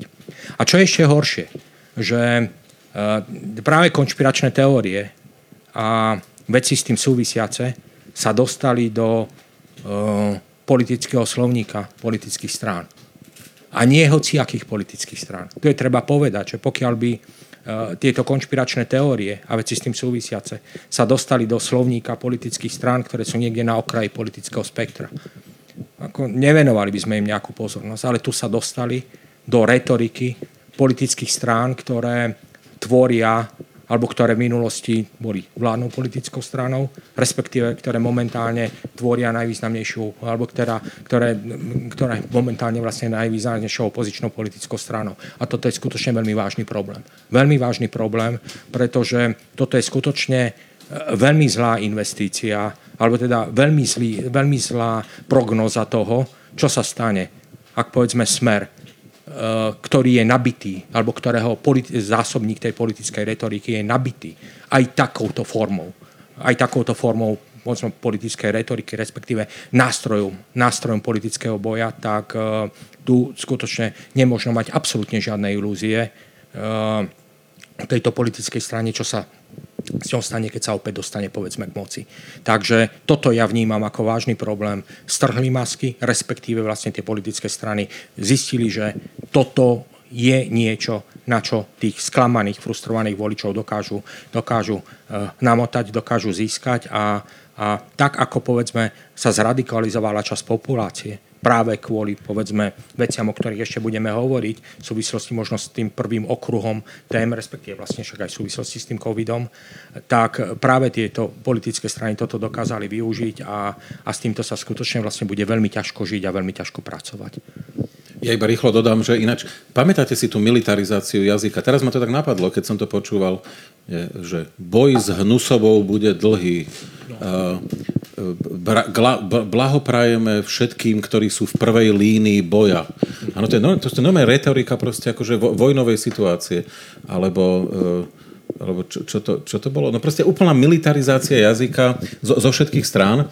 No ale keď som, keď som teraz počúval, tak e, vlastne to, čo charakterizuje celý ten COVID a, a to, čo my si nesieme asi všetci v sebe, je, že ono to vlastne strhlo masku hlavne z, z krajiny, že vlastne sme všetci pochopili, že krajina je stavaná do dobrého počasia. A e, veď si to spomínate. Zrazu sa zistilo, že niekto s úplnou ľahkosťou predal tesne pred pandémiou všetky, všetky rúška niekde do, do zahraničia. My sme vlastne nemali žiadne. Áno. Potom všetky ženy sadli, šili o dušu spasenú, proste rúška zo všetkého, čo mali po ruke. Hej, jasné, vynašli sme sa a mali sme z toho taký dobrý pocit, ako vždy, keď Slováci improvizujú, tak majú potom zo seba dobrý pocit. Hej. Ale potom nás to ako veľmi rýchlo prechádzalo, lebo v Prievidzi zrazu zistili, že v podzemí majú CO kryt a tam majú masky z roku 79 a keď už bolo veľmi zle, tak si ich teda obliekli e, na, na, tých, na tých oddeleniach. No a to už nebolo ako úplne boh vie čo, lebo sa im to rozpadalo na tvári a, a, a tie úsmevy zmi, veľmi rýchlo zmizli. Hej? Uh, no a, a tak, takto by sa vlastne, bohužiaľ teda musím povedať, uh, dal, dalo pokračovať s tými prípadmi, ako, ako sa improvizovalo, No a zanechalo to na nás stopu. Výsledok je naozaj ten, že umieralo zbytočne veľa ľudí. Opäť si poslúžim tým príkladom z diskusia štatistík z vedy pomáha. Neviem, kto zrazu v jednej diskusii uprostred pandémie povedal niečo o Bergáme a na to lekári, ktorí tam boli s nami, a ľudia ako Sabaka a tak ďalej, hovoria, že jaké, aké Bergámo, čo to tu splietate, Nitra, Banská Bystrica, v Nitre, keď ste sa dostali na Isku, tak e, štatistika bola 7 z 10 zomrelo. Tí, čo už boli na Iske. V Bergame to boli traja z 10. Že prečo celý svet hovorí o Bergame? Nech hovoria o Nitre. Že to, to je to miesto, kde sa naozaj zomieralo na Iske. Hej, a to, to, ale vlastne my sme to až tak nevedeli. Ako, občas sme si to prečítali v tých médiách, ano, ale, aha, že, ale nevedeli sme to úplne posúdiť. Ja naozaj to hovorím vážne, že sa to týkalo nás všetkých, lebo tých informácií bolo veľa, oni sa prelínali, niekedy si odporovali ale tu naozaj zbytočne zomieralo, zomierali ľudia, pretože krajina bola zúfalo nepripravená. No keď už som spomenul tú Nitru, tam im aj prestávali fungovať napríklad e, tie kyslík, výrobňa kyslíku, celé, celé sa im to oblepilo ľadom a potom to také oblepené ľadom celé vypadlo. Hej, tak to tam ako zachraňovali e, nejakí robotníci, chudáci tam z domu nosili niečo a, snažili sa to zachrániť v priamom prenose. No, e, úplne zúfale. Proste. E, a to, toto je niečo, čo mňa osobne trápi, lebo možno je to aj výsledok toho reálneho socializmu. My sme si zvykli na to, že neboli sme všetci zrovna bohatí, Jazdilo sa tu na tých 105-kách a tie sa furt kazili a prehrievali, ale isté veci sme mali nastavené aj za reálneho socializmu pomerne dobre. V školstve, v zdravotníctve, v prenosovej sústave elektrickej, ktorú sme mali jednu z najlepších na svete. Mali sme vysokú plinofikáciu. Hej, čiže my sme sa vedeli ako za starého Československa pochváliť rôznymi vecami príjemne. A zrazu teraz prišla taká facka, že, že pred vážnou krízou uh, my ideme z podstaty Proste 30 rokov sa veľa nerobilo a ide sa z podstaty. Hej, a to musím povedať, že všetkých nás v nejakej miere toto veľmi znekludnilo do budúcna, lebo krízy budú prichádzať aj ďalej. To je úplne jasné. Tak ešte sa pozrieme aj na našu vládu, ale ešte predtým si dáme krátku 5-minútovú pauzu, takže ak si chcete kúpiť ešte niečo v kaviarni alebo ísť na vecku, tak kľudne to využite. A o 5 minút sa budeme rozprávať o tom, ako naši hostia hodnotia polčas našej vlády a následne bude priestor aj pre vaše otázky. Tak máme za sebou, máme za sebou tému, tému vojny, máme za sebou tému pandémie a nakoniec sme si nechali našu vládu. Tak e, majú už za sebou polčas svojho pôsobenia. Ako, ako to hodnotíte? Vlastne pán Vašečka tu bol tesne pred voľbami, kde sme sa snažili veštiť z gule a pre, predikovať to, čo sa stane, tak už je polka za nami. Ako hodnotíte našu vládu? Všetci, všetci už sedia? No, tak teraz neviem, lebo však už sme sa sfrustrovali navzájom e, dosť a teraz mám ešte rozprávať o, o tej vláde. No. Ja, ja sa priznám, že e, nechám to potom radšej do, do diskusie, aby sme vedeli, že, že čo vlastne vás ešte zaujíma, na, lebo mne sa zdá, že všetko už je jasné, že my sme sa za viac ako dva roky dozvedeli vlastne o nich úplne všetko. A dobre, tak skúsme také základné body, ktoré nás e, vovedú do tej diskusie. Uh, Igor Matovič proste na veľmi jednoduchom hesle stačí, aby sa nekradlo a na Slovensku to bude fungovať získal naprosto neuveriteľných 25 to, že, to, že sú nepripravení na vládnutie, to vedeli e, teda viacerí, ktorí chceli to vidieť a vedeli to aj oni sami, takže trochu im zredlo, ako sa hovorí, keď zistili, že majú 25% a potom vymýšľali, že kto má do akej funkcie ísť. E, a mne teda sa podlomili nohy, keď som videl, že kto sa stal napríklad ministerkou kultúry. To, to, boli, veľk, to boli veľké výbery, teda treba povedať. E, no a stvorili vládu v najhoršom možnom čase nastupujúcej pandémie. Nemuselo to byť tak tragické, keby napríklad Igor Matovič to neriadil tak, ako to riadil cez Facebook, neprinášal tie riešenia v tom takom úplne pološialenom móde, ktoré, ktorý robil. Ja sa priznám, že ja som, to, ja som to prestal zvládať hneď na začiatku. Ja ho osobne poznám a mne bolo jasné, že to dopadne veľmi zle. Ja som teda čakal, že dopadne pádom vlády. Hej, no tak nejako sa záhadne podarilo ho presvedčiť, aby, aby nebol premiérom. Dokonca aj viem, že ho presvedčil ja, Jano Budaj, tak otcovsky mu to vysvetlil na úrade vlády. E, no a e, zatiaľ ten výsledok je taký, že asi nás budú obšťastňovať týmto spôsobom dokonca ich dní, našich dní, no uvidíme, že dokedy to, a bude to zrejme ešte dlho, je to, podľa môjho názoru je to už úplne neznesiteľné po všetkých stránkach, akurát tie alternatívy sú potenciálne ešte horšie, takže si môžete vybrať, že to je presne ako v gréckej dráme, e, že či Skila alebo Charybda. E, no, ale je, je, faktom, že, je, je faktom, že v tomto zmysle Matoviča sme sa na, na chvíľu zbavili. Nie, nie úplne. E, ja mám, poviem to tak veľmi škaredo, že ja som začal byť postupne k nemu taký milší vnútorne, lebo ja, ja, ja vždy, keď vidím handicapovaných, tak sa snažím byť taký milší. E, že, a, a ja som, no nie, tak počkajte, ja som v jednej chvíli pochopil, že, že on je histrion, že on má problém. E, keď si pozriete kľudne aj teraz na internete definície histrionstva, Uh, on to splňa na 100%, nie na 90%, na 100%. On má úplne všetky symptómy histrionstva, ktoré si vôbec viete predstaviť. Psychiatri to nepovedia nahlas, psychológovia to nechcú povedať nahlas. Uh, čiže uh, je, je to nepríjemná situácia. Hej? Histrionstvo totiž to nie je nejaká závažná duševná porucha, ale je to, je to istý typ deviácie, ktorý, ktorý tých ľudí robí nespôsobilých na kooperáciu s inými. Hej, keď to mám povedať akože najjemnejšie, ako sa to dá. E, no a to, toto je proste prekliatie, lebo tí, tí ľudia môžu byť nesmierne inteligentní a, a Igor Matovič je veľmi inteligentný človek podľa môjho názoru, aj keď nesčítaný, nevzdelaný, ale veľmi inteligentný. Lenže toto ho vlastne ako do, dohnalo. Hej? No a dohnalo to vlastne nielen jeho, ale nás všetkých. No. Takže teraz sme v situácii, že tá, tá vláda je podľa môjho názoru už v tejto chvíli naprosto neakcieschopná. schopná Eh, to, že ešte príjme nejaké parciálne reformy, to asi áno. Môže byť úplne parciálne, bezvýznamné, ale toto nebude už ani reformná vláda. My sa budeme vlastne tešiť, keď, eh, keď, sa budú, keď budú vôbec schopní odstraňovať vážne problémy, ktoré zostali aj po predchádzajúcej vláde eh, a, a že budú schopní jednoducho manažovať základné veci tak, ako treba.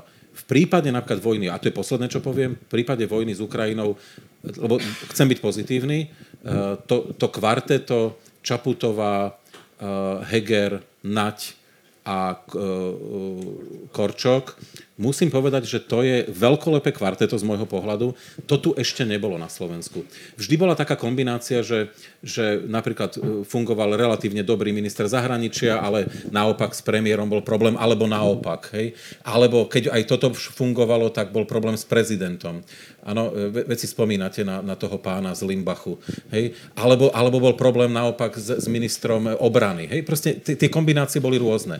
A teraz prvýkrát je to naozaj, je to naozaj naozaj e, veľmi dobre namiešaný príbeh, takže ak niečo funguje, tak je to zahraničná politika a treba povedať, že Slovensko má dnes veľmi dobré meno v zahraničí, lepšie ako si zaslúži.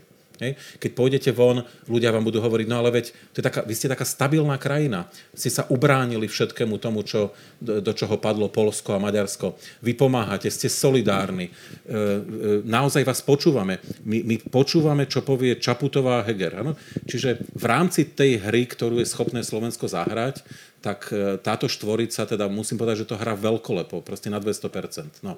Ale potom platí, aby som to teda zničil teraz, že e, to je ako v tých pelíškach, hej, ako myslíte si, že to bude stačiť? No, No a teraz je problém, že asi to nebude stačiť, lebo performance tých ostatných je, je teda nepomerne horšia. Hej? Nepomerne horšia. A to napriek tomu, že mnohé ich činy vedia byť veľmi pozitívne. Ja poznám Jana Budaja, Viem, čo sa v ňom skrýva od čias vpn od začiatku 90. rokov. Napriek tomu som veľmi pozitívny, keď vidím, čo rieši na ministerstve životného prostredia. Hej? Proste viem, viem, že má problémy, viem, že niektoré veci administratívne nezvládlo to ministerstvo. Všetko to vidíme.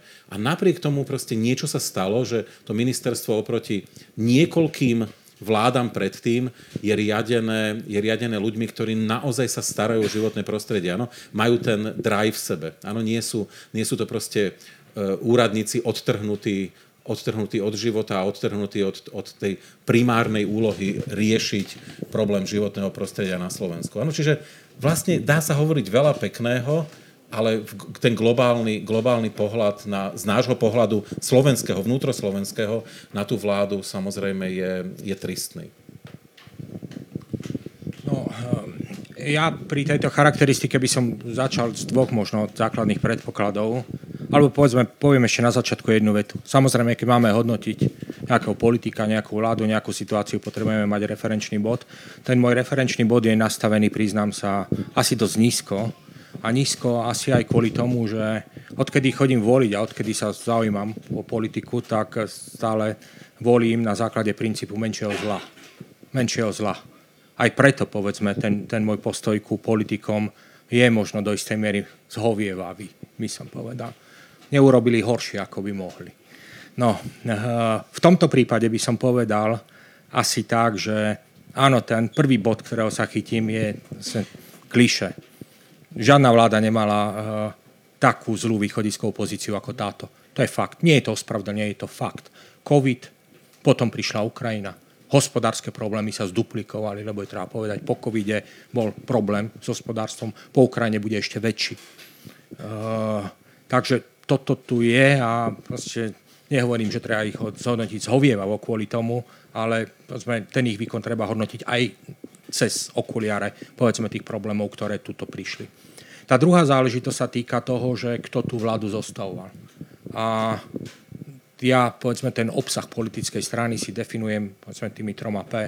Povedzme, program, persony a spôsob volenia politiky. A to 3P, vlastne vidíme, tie strany vládnej koalície sú podľa mňa vyprázdnené. Vyprázdnené politicky, vyprázdnené personálne, vyprázdnené, vyprázdnené programovo už v čase, keď tvorili vládnu koalíciu. Dobre, u každého sa to prejavilo, povedzme, iným spôsobom. Personálna vyprázdnenosť, Oľano, absolútne klasický prípad. Uh, programová vyprázdnenosť, Smerodina, aj Oľano, samozrejme. Hej. Politická vyprázdnenosť, nech mi odpustia fanúšikovia Veroniky Remišovej, ale politická vyprázdnenosť takisto. Neschopnosť robiť politiku. Hej. Rozpadáva sa politická strana v priamom prenose. Tak ďalej a tak ďalej. Toto je jednoducho problém, že takéto strany e, tú vládnu koalíciu tvoria, len na druhej strane z čoho istného možno vyberať. Hej. Proste máme to, proste, aké tie karty máme k dispozícii, také politické strany zostavili tú vládnu koalíciu a samozrejme, že sa od to odzrkadľuje na tom spôsobe vládnutia. Personálna, politická, programová vyprázdnenosť. Ďalší problém je ten, tie, ten, ten politický performance, ktorý vlastne tu vidíme. A jednak proste sa tá pandémia to dokonale odkryla. Uh, spôsob komunikácie tejto vlády je absolútne tragický. Ale tragický je jednak vlastne navonok, čo sa týka komunikácie problémov. A treba povedať, že aj tie obete a to nezvládnutie, nezvládnutie covidu je, treba pripísať na vrúb tej komunikačnej nie že nemohúcnosti, ale komunikačnému babráctvu tejto vlády. Lebo to je babráctvo. Keď predseda vlády komunikoval cez Facebook a tak ako Michal povedal, proste, keď chceme vedieť, aké opatrenie bude prijaté, bolo treba prečítať Matovičov Facebook a toto sa jednoducho proste stalo. To je babráctvo. A druhá záležitosť je, je komunikácia aj dovnútra vlastne tej koalície. Akým spôsobom oni komunikácie komunikujú vlastne medzi sebou. Problém je v tom, že, že ste tá politická schopnosť, alebo jeden z tých atribútov toho, čo môžeme nazývať vlastne schopnosť robiť politiku, je to, že neperiem špinavé prádlo na verejnosti. a táto vláda je skutočne v tomto až exhibicionistická. To je forma exhibicionizmu. Ale ono to zasa vyplýva aj zo spôsobu, ako sú tie politické strany vytvorené. Matovič vlastne vyhral voľby aj povedzme tým exhibicionizmom.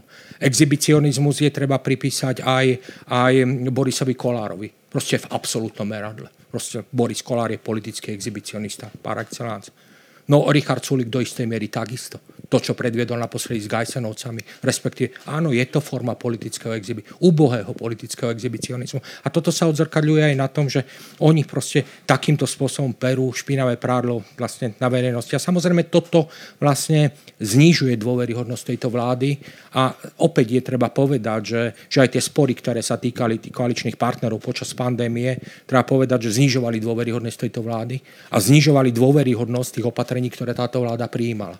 Takže to, akým spôsobom sa oni správali, že nedokázali, povedzme, sa dohodnúť v tom úzkom okruhu, ideme robiť to a to, to je o, tej, o tom komunikačnom babráctve, e, tak sa podpísalo po to, že sme, tu, že sme tú pandémiu zvládli skutočne tým veľmi zlým spôsobom. Takže možno na teraz asi toľko za mňa. Takže ideme interagovať s publikom? No, môžeme, no tak, lebo však môžeme si zač- začať hovoriť aj to, že čo nás čaká. No pozrite sa, že ja, ja stále, ja, ja vždy opakujem, že keď budete pred ďalšími voľbami voliť, tak však nepozerajte na to, kto je vám sympatický, e, a už keď, a keď niekto bude veľmi charizmatický, tak si dajte pozor, lebo, lebo e, tí najcharizmatickejší väčšinou sú psychopati. E, to, to tak bohužiaľ býva. E, proste voľte ľudí, ktorí ponúkajú nejakú, nejakú schopnosť a nejaký program. Proste kľudne nech tam sedia úplne suchí úradníci, nezaujímaví, ale schopní vládnuť. Hej. Ja, ja, ja som proste úplne zúfalý zo slovenských voličov dlhodobo z toho, že oni hľadajú niekoho sympatického, charizmatického, taký, s kým by sme tak vedeli posedieť a vypiť si a to by bolo príjemné. Ano. Nie, tí ľudia majú vládnuť. Hej to je strašne zaujímavé, ako voliči e, Matoviča, ich niektorých vôbec ne, nenapadlo, že je na tom niečo divné, že keď mu píšu na Facebook, že on im odpisuje v reálnom čase. Ale viete, ako to vyzeralo? Ale teraz počkajte, ja, ja vám teraz nehovorím akože nejaké urbánne legendy, ale to bolo dokonca tak, že mu sa podarilo párkrát vybehnúť z vlády. On tam proste sedel vybehol a proste niekde na záchode odpisoval ľuďom, hej? Ako, hej? Lebo možno, že medzi vami sú ľudia, alebo aspoň poznáte takých, ktorých tiež pohltili tie sociálne médiá. Áno, proste musím stále kontrolovať ten Instagram, lebo strašne mi niečo ujde, hej? No ale, ale vlastne, keď niekto, kto je zodpovedný za chod krajiny, podľahne tomuto kúzlu, tak on vlastne nevládne. Že ja, ja vôbec nechápem, ako je možné, že to tých ľudí nenapadlo. Že on v tom čase, vlastne, keď im odpisuje, tak on je platený za niečo úplne iné. No. A, takže nič, iba stále ľuďom okolo seba hovorte, nech vyberajú ľudí, ktorí niečo vedia. Vôbec im nemusia byť ani sympatickí. Na to sa vykašlíme. Tak teda poďme interagovať s publikom. Teraz je priestor pre vás a pre vaše otázky. Samozrejme, ak nás sledujete aj online, môžete písať dole do komentárov a prečítame aj tie vaše. Takže kto má otázku tu na, nech zdvihne ruku, ja k nemu prídem s mikrofónom a môžete sa pýtať. Samozrejme, hlási sa pán úplne vzadu, takže ho poprosím, aby prišiel trošku tam, kde mi siaha tento kábel. A skromne z tejto strany vidím. Pekný večer, prajem.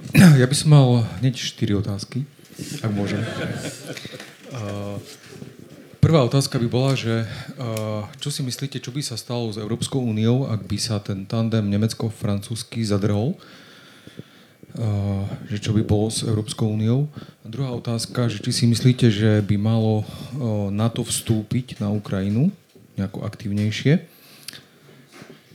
A tretia otázka, či je reálne a či si myslíte, že by sa mohlo stať, že by Orbánové Maďarsko tiež nejako vojensky vstúpilo buď na Zakarpatskú Ukrajinu, alebo do Rumunska, do Srbska, prípadne, nedaj na Slovensko.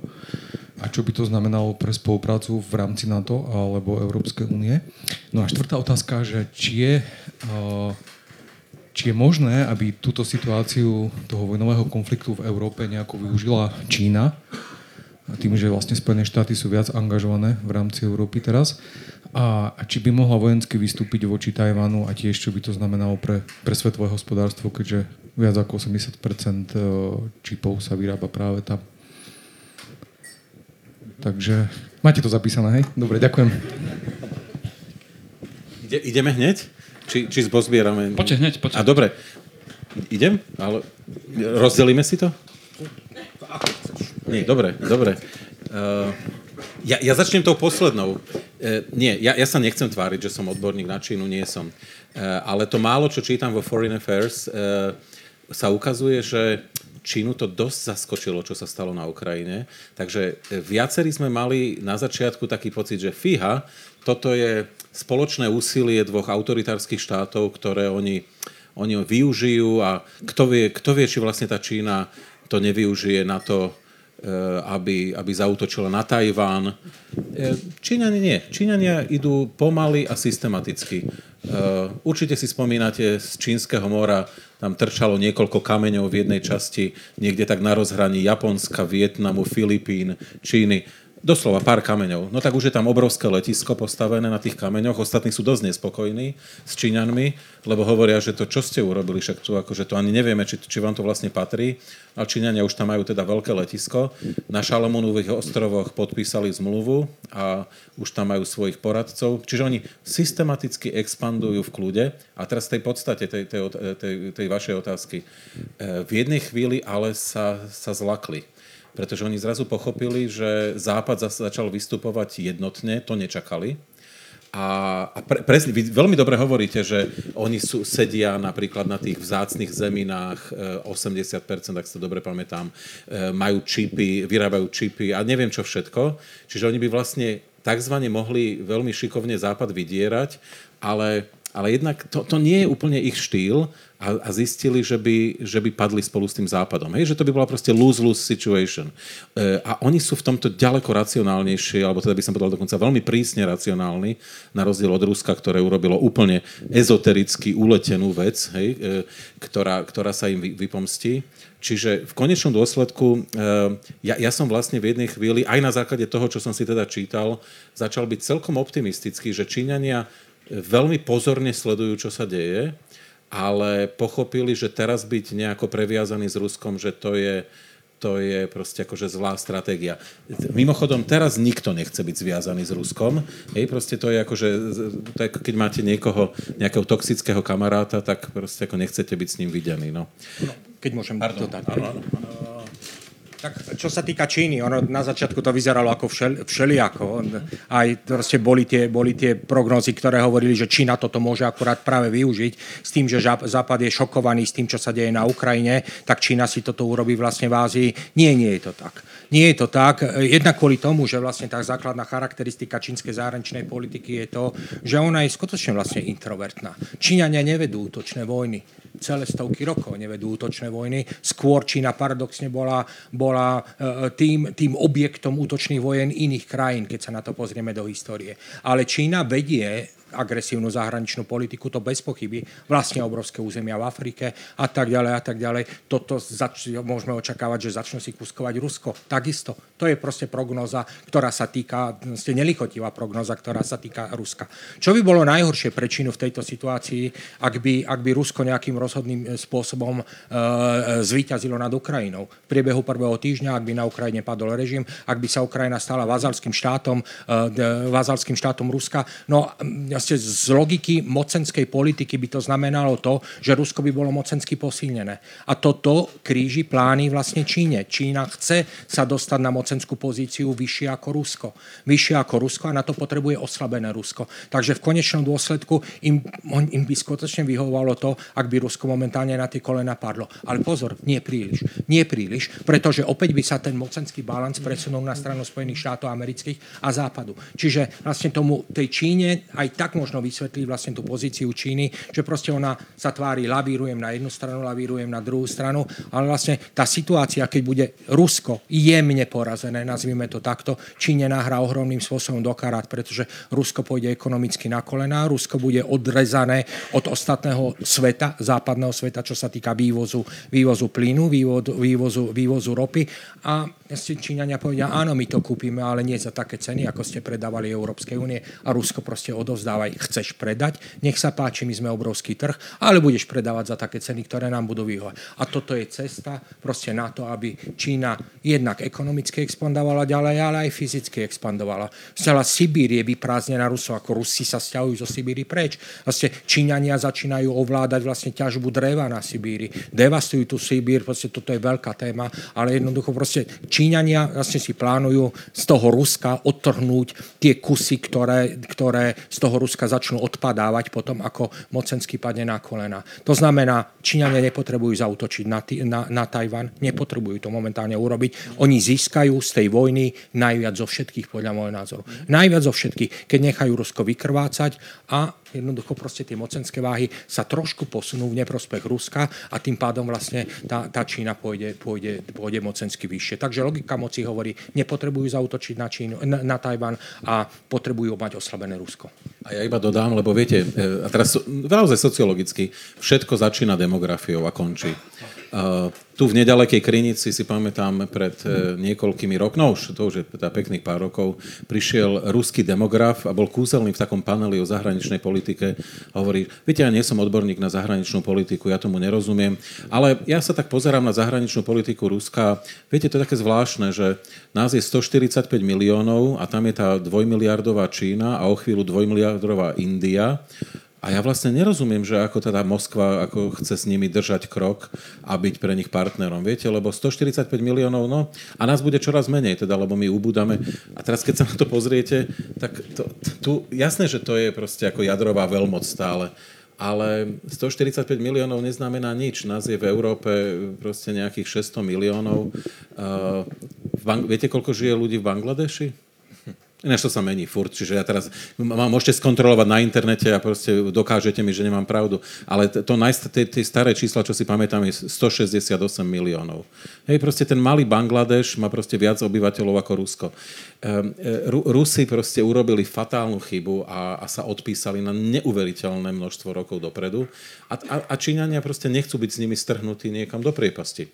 A oni vedia, že vlastne z dlhodobého hľadiska to vyhrávajú. No, čiže tam, tam, ne, tam v tomto nevidím problém. Maďarsko. Áno, Ma- Maďarsko. Maďarsko. Ideme na Maďarsko. No uh, opäť vlastne to, čo som už povedal vlastne v súvislosti s, tými, s tou základnou logikou vedenia vojny. Vojna sa vedie vtedy, keď zisk z vojny bude, bude vyšší než to, čo do tej vojny investujem. Nie len po ekonomické, ale tá, čo, čo môžem stratiť aj po morálnej stránke. V prípade možného, hypoteticky, maďarského útoku na čas Rumunska alebo nebodaj na čas Slovenska, tak ako pokiaľ sa držíme tejto logiky moci, odliadnúť od toho, že na čele krajiny môže byť psychopat, lebo vtedy je všetko iné. Ale báme sa vlastne o tých racionálnych kalkuloch a predpokladáme, že, že Orbán ako sa správa racionálne, e, tak e, bolo by to teda totálne neracionálne, keby do takéhoto niečo išiel. Pretože tie možné straty, nie len ekonomické, ale morálne. Maďarsko by sa odpísalo. Odpísalo by sa v Európskej únie, odpísalo by sa v NATO, odpísalo by sa komplet vlastne v, cel, v celom civilizovanom svete, keby takéto niečo urobilo. Takže podľa mňa tento scenár je, je absolútne nereálny. Absolútne nereálny. Ja s, tým, ja s tým súhlasím. E, a konec koncov, viete, e, tieto veci sa vždy začínajú tým, že rozdáte občianstvo. Na Zakarpatskej Rusi e, rozdali občianstvo Maďarom, v Berehove, Berešágu a tak ďalej, ale, ale zase nie všetkým, nie všetci mali o to záujem v tomto zmysle, a Maďarsko samozrejme teraz nie je na, na, na to ani pripravené, e, všetko by mohli, mohli tým iba pokaziť, ale zároveň platí to, že ten t- trianonský syndrom tam je, je podobne ako konec koncov, on existuje u, u viacerých bývalých imperialistických alebo poloimperialistických štátov. Viete, keď sa pozriete, sme pár kilometrov od Polska. Polsko sa nenechalo chytiť na, na tú udičku od Putina ktorý im tak ako vysielal celé, celé roky signály, že však rozdelme si tú Ukrajinu, veď, veď my chápeme, že vy tu Halič by ste radi zobrali, že, že logicky a historicky to by... Áno, a tí Poliaci sa nechytili na to. Hej? Bez ohľadu na to, kto bol pri moci, napriek tomu, že Poliakom sa zaleskne oko, keď počujú Vilno a Lvov, tak nechytili sa na to. Hej? No, v prípade Maďarska je to trošku zložitejšie, lebo jedna vec je, že e, Orbán chytá svojich voličov na, na ten Trianon na to, aby zjedno, tzv. zjednocoval národ. Druhá vec je tá, že že mnohí z nich, bohužiaľ, naozaj z dlhodobého hľadiska počítajú s tým, že niečo sa stane v Strednej Európe, naozaj z dlhodobého hľadiska, a opäť sa na novo rozdajú karty. A to je logika, ktorá vlastne hovorí to, v 1918 sa nejak divne rozdali karty. My sme nečakali, že to môže trvať až 100 rokov, no ale dobre, tak stalo sa. Konec koncov ten budinský kopec sme kedysi stratili na 158 rokov. No, ale však vrátili sme sa, dobili sme to nakoniec naspäť od tých, od tých osmanov. No, tak uvidíme, však nejak, keď sa rozdajú karty, potom sa prispôsobíme. Čiže moja odpoveď je, kým sú rozdané karty tak, ako sú rozdané teraz, to znamená, je Európska únia, je NATO, je to vylúčené. No ale nikto nepovedal, že o 63 rokov sa nerozdajú karty v tom, na tomto území ináč. Vtedy sa zaleskne oko v Budapešti a niektor, niektoré, o niektoré územia môže byť záujem, samozrejme. Povedal pesimista. Poďme ďalej k tomu zozname, čo tam máme ďalej. Máme, eh, aha, že či má na to vstúpiť do, na, na Ukrajinu. Počúvajte, no, to, toto je, to sú akože stra, strašne ťažké otázky, lebo ja som bol ten, kde sme to boli? A som bol s Grigoriom Mesežníkovom a on ho tak radikálne, áno, bezletová zóna, všetko budeme zostrelovať. Hovorím, Grigori, pre Boha, nemôžeme všetko zostrelovať. No ja, ja som sa proste s tým akože ne, ne, nevedel stotožniť, ale zároveň hovorím, že nevidím jediný problém, aby, aby sa neškolili ukrajinskí vojaci, dôstojníci, na rôznych NATO základniach a aby, aby aj priamo na Ukrajine nejakí neboli. Viete, v Severnom Vietname e, Sovietský zväz a jeho satelity, to znamená aj my, sme mali tisíce e, rôznych svojich vojakov, e, poradcov a tak ďalej. A Američania na juhu mali tiež tisíce svojich poradcov a potom teda tam tá armáda trochu narastla, že? To, to si všetci pamätáme z histórie. Uh, no a ja ako v tomto by som problém nevidel, lebo uh, konec koncov obidve strany, v tomto zmysle proste obidve strany začali hrať na tvrdo, ale uvedomujú si jedno. Nesmieme prísť do priamého styku, do priamého kontaktu. No ale keď tam máte poradcov, tak neprichádzate do priamého kontaktu. Hej? Čiže, čiže ja na to odpovedám, a teraz niekto povie, že vojnový štváč, hej? ale ja na to odpovedám, áno, ja si myslím, že tak slovenská armáda to nebude zrejme, ale, ale povedzme americká, britská by tam svojich poradcov podľa mňa mala mať. A nie je zrovna 10 alebo 20, ale kľudne viac. Hej, viete, že tie príbehy, konec koncov, e, príbehy z korejskej vojny hovoria jasnou rečou. Ehm, Američania, keď mali úplne ovládnutý vzdušný priestor nad Koreou, tak v jednej... A zostrelovali tých severných Korejcov veľmi bezproblémovo, napriek tomu, že severní Korejci lietali na, na MIGoch 15 celkom kvalitných, tak, e, tak proste v jednej chvíli zrazu zistili, že oproti ním vyletelo niečo úplne iné, že veľmi kvalitní piloti. No oni spočiatku nevedeli, že kto to je, potom si hovorili, a to nie je možné, toto nie sú Korejci, toto musia byť Rusi. No následne až po desiatkách rokoch sa zistilo, že áno, boli to ruskí piloti, ktorí tam vlastne strieľali po sebe s, s Američanmi. Áno, ale ani jedného sa nikdy nepodarilo chytiť. To viete, čo som tým teraz chcel povedať, hej? Za mňa NATO v tom konflikte už je. Hej, vlastne tak, ako si povedal, tam, na to, aby NATO bolo súčasťou tohto konfliktu, nie je treba, aby tam boli oficiálne vojska členských krajín NATO. To vôbec nie je treba. Ono stačí, že sa tam dodáva výzbroj, ktorá tam prichádza, ktorá tam prúdi. A prúdi tam skutočne v obrovskom objeme a to z členských štátov NATO tie tanky, tie protiletecké systémy, protitankové systémy, tie boli ešte minulý týždeň súčasťou výzbrojov vojsk NATO, štandardnou súčasťou výzbrojov. Uh, ďalšia záležitosť tréningy. Tréningy ľudí, ktorí vlastne tie špičkové zbranie začínajú ovládať. Tie prebiehajú v štátoch NATO. Štáty na toto, finan- štáty na toto financujú. Hej, takže to NATO v prípade tohto konfliktu je. Uh, na to, aby Ukrajinci dokázali, dokázali viesť tú vojnu takým efektívnym spôsobom, ako ju vedú, sa skutočne vlastne ukazuje, že tam priama vojenská angažovanosť členských štátov na to nie je treba.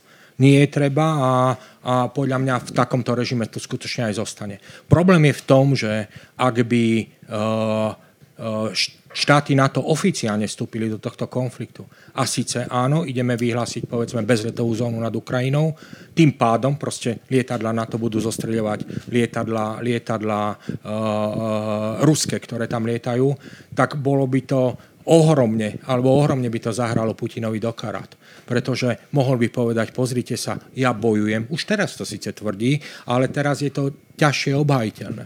Bojujeme proti NATO, spiklo sa nám NATO, alebo teda NATO sa spiklo proti, proti uh, Ukrajine, uh, proti Rusku a NATO máme vlastne úplne mriame dôkazy a toto by ten konflikt mohlo ešte viacej vyeskalovať.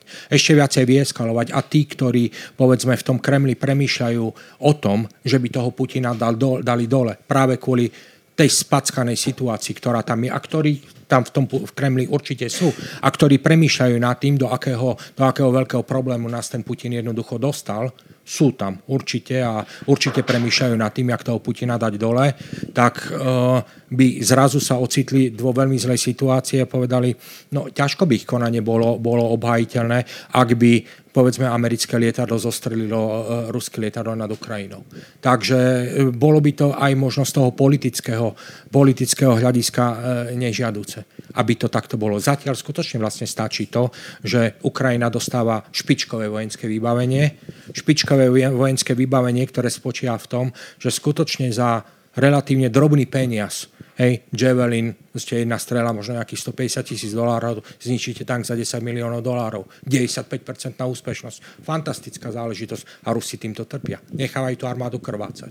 A na to Rusko to vlastne strašne doplatí. Tá armáda vykrváca práve na tom asymetrickom konflikte, kedy lacnými zbraniami tá brániaca armáda dokáže, dokáže zničiť veľmi drahú vojenskú techniku a Rusko nie je ekonomická superveľmoc.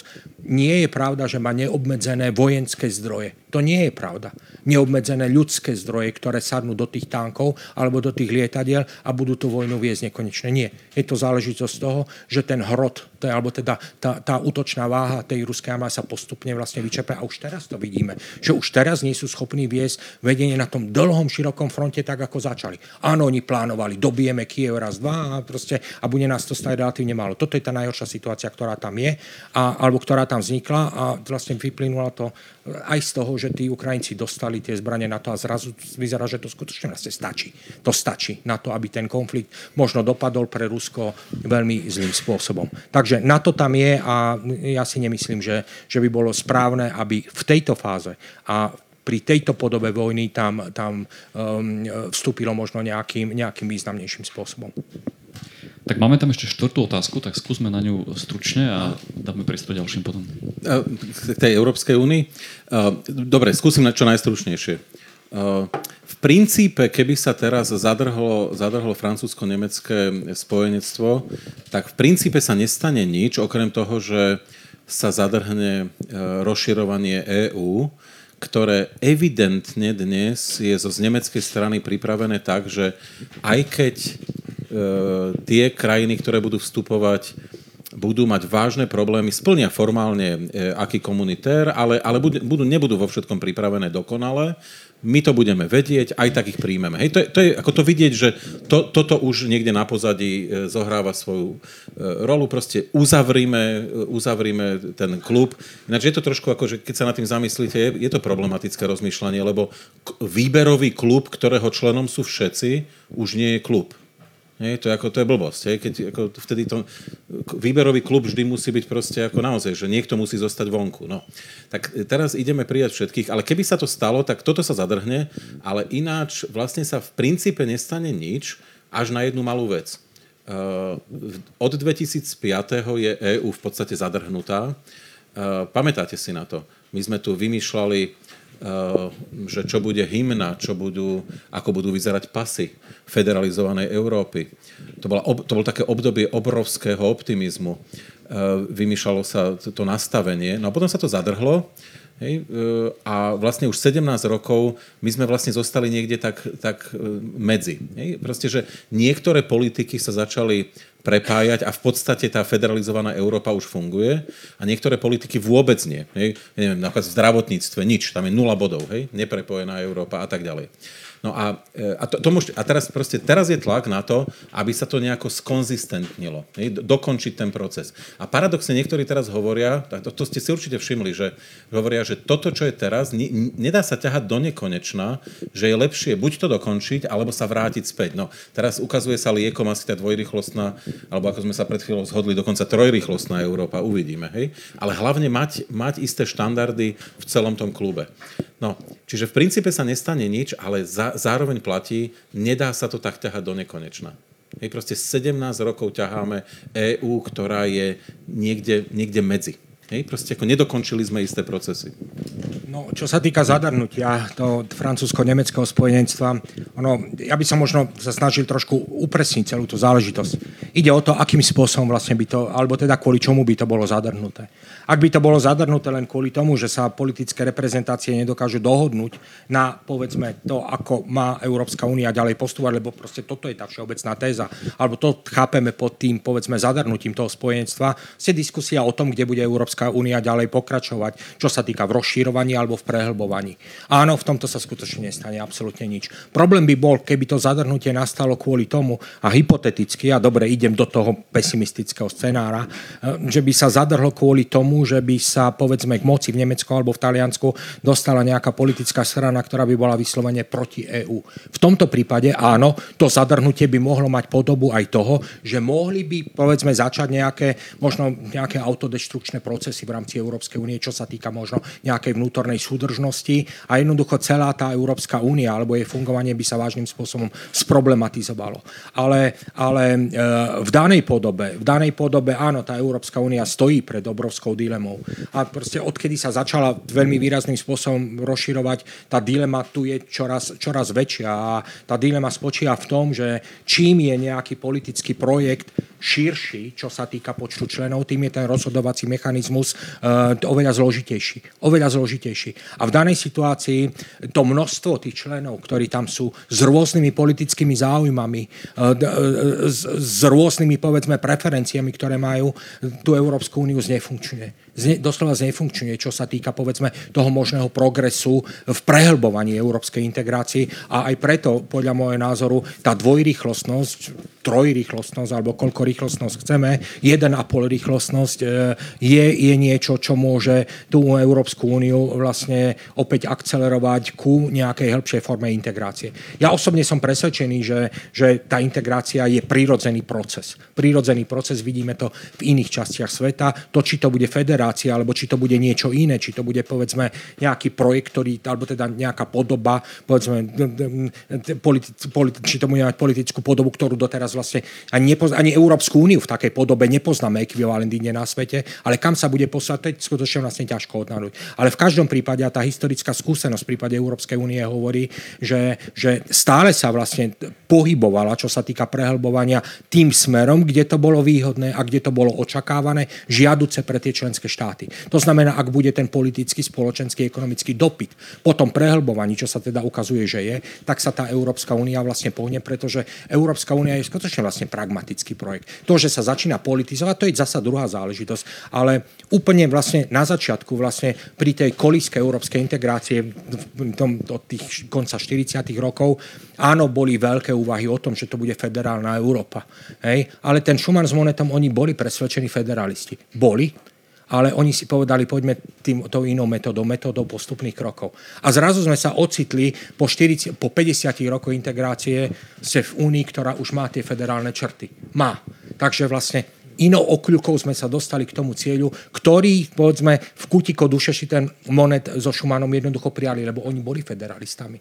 Ale jednoducho ukázalo sa, že áno, že tento model, to spoločné občianstvo, respektíve spoločná mena, Češi majú stále veľké výhrady, hej, robím si srandu z nich, ale fajn, aj vy k tomu prídete. Ale, ale ide tu jednoducho o to, že tie federálne črty sa ukázali ako, ako pre tú úniu prospešné. Takže, takže či povedzme viac tých federálnych črt, alebo akokoľvek ich nazveme, bude pri tej dvojrýchlostnej Európe, alebo 1,5, alebo v tejto podobe, to je úplne jedno. Ale dôležité, aby to jednoducho fungovalo a to nemecko-francúzske spojenstvo je dôležité, na to sú to najsilnejšie krajiny v rámci Európskej únie, aby oni jednoducho tú úniu posunuli ďalej.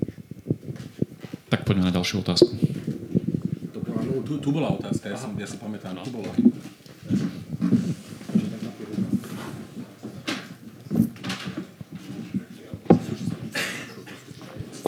Ja, ja len sa vrátim na začiatok vlastne tejto debaty, a tá otázka je sociologická.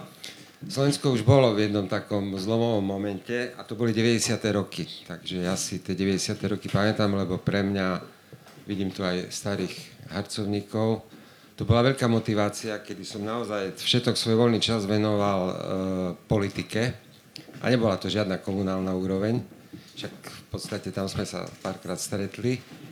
A išlo o to, že v tých 90. rokoch tu na v tomto Bardiove, keď ma e, kameňovali a opľúvali predstaviteľia HZDS, to bolo začiatkom 90. rokov, a keď v Bardiove voľby v pohode vyhrávalo HZDS a malo 60%, to bola doba, kedy Mečiar povedal, že keď nás nechcú na západe, otočíme sa na východ a vtedy podľa mňa Slovensko veľmi tesne sa vyhlo možno zlému geopolitickému osudu. A pre mňa je geopolitika tá najkľúčovejšia vec, ktorá tu jednoducho, ktorá je ešte schopná ma nejakým spôsobom dostať do varu. A teraz sme v podobnej situácii, to znamená, geopolitika Slovenska je ohrozená. Problém je, že súčasná politická elita Slovenska, a to je jedno, či to je opozícia, alebo či to je vládna koalícia, nemá žiaden vzťah k geopolitike, okrem tých možno štyroch, ktorých si spomínal, lebo Matovič je podľa mňa ako ten je rád, keď ho lietadlo dovezie do Bruselu, ale nemá ani šajnu o tom, že čo by malo geopoliticky Slovensko mať. Fico sa ukázal ako klasický oportunista, lebo však si ho pamätáme, keď bol v Bielom dome, Pamätáme si ho, keď si obliekol mundúr a išiel do Afganistanu, či kde to bol. A zrazu proste ten človek nemá žiadnu geopolitickú orientáciu. A podľa mňa je to Mečer ešte v horšej, horšej verzii, lebo keď nás nezoberú na západ, tak to budeme politické body získavať iným smerom. Okolár, no proste nebudem vám menovať politickú elitu našu Slovensku, všetci si môžete predstaviť, nikoho nezaujíma geopolitika. A moja otázka je, že teraz sme v tej istej situácii a mám naozaj vážne obavy aj po, skús- po skúsenostiach s Ukrajincami, tu na samotnom Bardiove, keď proste, keď niekto sa postará o Ukrajincov, alebo keď im niekto pomáha, tak sa na ňo ostatní dívajú tak divne, že prečo si si zobral nejakých Ukrajincov. A čo z toho máš? A čo z toho mám? A či to sú moji nejakí príbuzní a ja som ich predtým v živote nevidel, ale jednoducho som proste išiel do Selmenec, lebo bolo sa treba o nich postarať. A ja žijem v meste, kde jednoducho e, sú schopní, ako Bardejov pomáha veľmi výrazne, dokonca sme poslali elektrocentrále cez Ťačevo až do Buče, ale pre istotu o tom nebudeme hovoriť nahlas, lebo však by to mohlo, mohli by sme stratiť nejaké volebné body. A nás čaká podľa mňa do budúcnosti jeden veľký zlom, a tu sa obracam na všetkých. 90. roky v Bardejove nebol taký bohatý e, život Ľubora tiež pozdravujem, lebo tiež v tom období bol aktívny. Nebolo tu veľa takých e, neziskoviek. E, viac menej sme sa všetci sústreďovali na to, akým spôsobom presvedčiť túto populáciu, ktorá žila v tomto meste a v tomto okolí, aby sme nejakým spôsobom predsa len sa otočili na ten západ. Podľa mňa teraz sme v tej istej situácii. Aj najbližšie voľby, aj čokoľvek, bude o tom, kde sa Slovensko geopoliticky postaví. A jednoducho e, tá otázka moja znie, aby som položil otázku, je, či si myslíš, že slovenská spoločnosť je v podobnej situácii ako v 90. rokoch, keď sme napriek tomu predsa len, a treba povedať objektívne, aj vďaka SDL otočili kormidlo dejín, alebo či si myslíš, že už sa bude otáčať kormidlo dejín veľmi ťažko. A potom taká drobná podotázka. Ty ako milovník Poliakov, čo povieš na poľsko-maďarské vzťahy? No. Tak máme tu ešte jednu otázku, tak výborné, si píšte, hej, máme tretiu ešte. Ja som v tej debate zachytil, uh, myslím, že od pána Vašečku, takúto vetu. Nie malá, nie bezvýznamná krajina vedie hybridnú vojnu. A mňa to chýbalo. Takto, mám uh, aj rodinné, aj priateľské väzby smerom k Ukrajine. A mňa tam chýbalo mm, to, že dajme tomu, voči únie, s tým súhlasím, s tým, jednoznačne s tým vašim výrokom, len, len mi tam chýba, že, že tá nie malá, nie bezvýznamná jadrová veľmoc vedie tú vojnu s Ukrajincami a tí Ukrajinci sa veľmi úspešne bránia. E, napriek tomu, že mám tam aj rodinné väzby, aj, aj priateľské, pomerne som aj scestovaný, neprestávajú ma tí Ukrajinci fascinovať. To som chcel povedať, lebo e, akože to tam e, u vás nezaznelo. Chýbalo mi to. to. A, a, a skadiaľ sa to v nich berie. Lebo ja, ja ich aj v celku poznám, hovorím, že mám tam priateľské väzby, rodinné väzby, čo si som prešiel a, a, a aj sa tomu čudujem, kde sa to berie, kde to v nich je. A či vlastne e, takýmto vzorom pre tú úniu nebudú nakoniec tí Ukrajinci, ktorí, ktorí sú pre nás síce nie malí, ale v podstate pre nás ako taký bezvýznamný. Takáto krajina na kraji, Ukraju. Tak, do, dobre, ja, ja, ja, ja skúsim, uh, no, aby som sa v tom nestratil. Čiže, no, Vladovi, ja si myslím, že sme na tom momentálne horšie, ako sme boli v 90. rokoch, pretože to bolo obdobie, kedy e, mnohí ľudia boli zaslepení, popletení, e, jednoducho neboli pripravení na zmenu.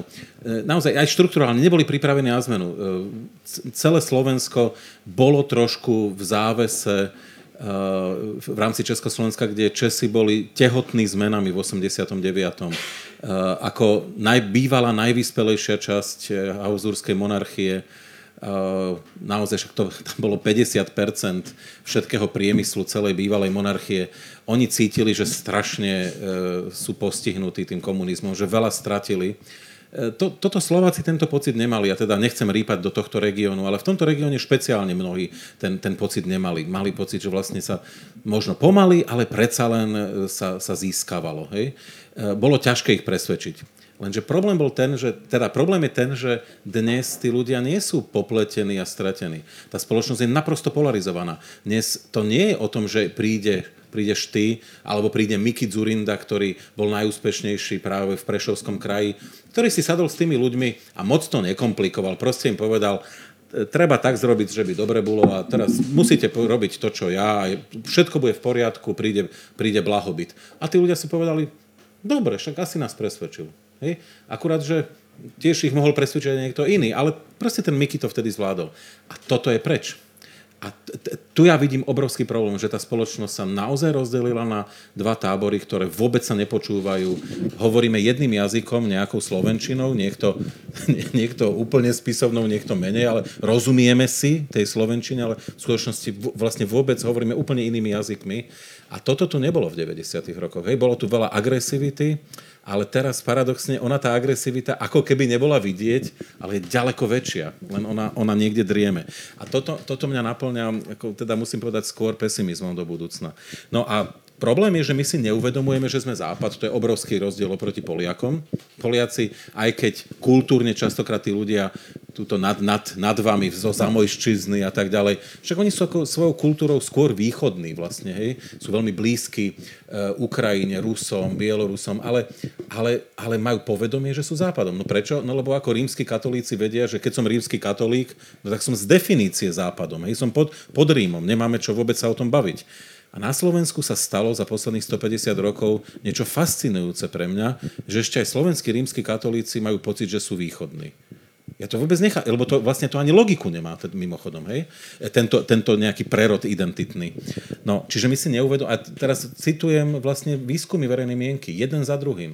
E, Slovensko je to povedomie, že sme západ, je na Slovensku najnižšie z celého regiónu. Veľmi veľa ľudí má taký pocit, že mali by sme byť niekde medzi, Hej, ale aj tých, ktorí sa prikláňajú k tomu, že sme východ, e, vôbec nie je málo, dokonca viac ako v Bulharsku, mimochodom, kde by to malo logiku. Oni sú ortodoxní, vždy boli napojení na Rusko, vždy obdivovali Rusov, Rusi im historicky veľa pomohli. Tamto človek si povie, že to, to má logiku, ale u nás to vlastne ani nemá celkom logiku.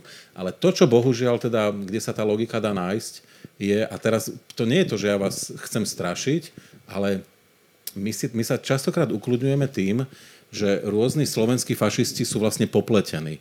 A ja to, ja to veľmi neberiem, túto, túto logiku, pretože mnohí z nich sú naprosto autentickí a konzistentní autoritári, autoritárske osobnosti. A keď sa v tých výskumoch my pýtame na, na to, ako by si oni predstavovali vlastne budúcnosť Slovenska, tak e, tá časť, ktorá vlastne by, by odmietla demokratický režim a rada by videla silného lídra, ktorý rozhoduje bez ohľadu na, na dokonca nie že na parlament, ale aj na vládu, že by rozhodoval sám, tá je pomerne veľká, to je štvrtina populácie. A plus, ešte je tu ďalšia veľká časť, ktorá je pomerne nekonzistentná a podlieha tomu, čo my voláme e, e, kognitívne havárie. Áno, že proste hovoria paralelne úplne odporujúce si veci. Čiže a takých ľudí ako Harabin veľmi šikovne vedia chytiť potenciálne. No, čiže tá objednávka vlastne na autoritársky režim je tu paradoxne veľmi veľká, väčšia ako v Polsku a v Maďarsku. Nezabúdajte na to. My, to, že my sme dneska slobodnou krajinou, a my ešte stále sme slobodnou krajinou, každý si môžeme povedať, čo chceme, máme slobodné médiá a tak ďalej. Všetci vieme, kde žijeme a sme kritickí, ale stále sme slobodnou krajinou. To je vzhľadom na to, aká je tu objednávka na autoritársky režim, je ešte stále vlastne malým zázrakom. Takže práve preto to, ja preto som taký ako varujúci, lebo, lebo ja vidím, že, že na spodu tu je veľa pripravené, to je len proste ako, že čaká to na niekoho, kto to dobre uchytí. Hej? No a... E, no, Môžem. dobre. Asi, áno, pardon, pardon, pardon. OK, ku geopolitike. Uh, no, uh, Uh, áno, geopolitika je niečo, čo je, čo je fantastické a dá sa z tých základných geopolitických princípov vyčítať vlastne strašne veľa. Predikovať sa dajú, dajú fantastické záležitosti.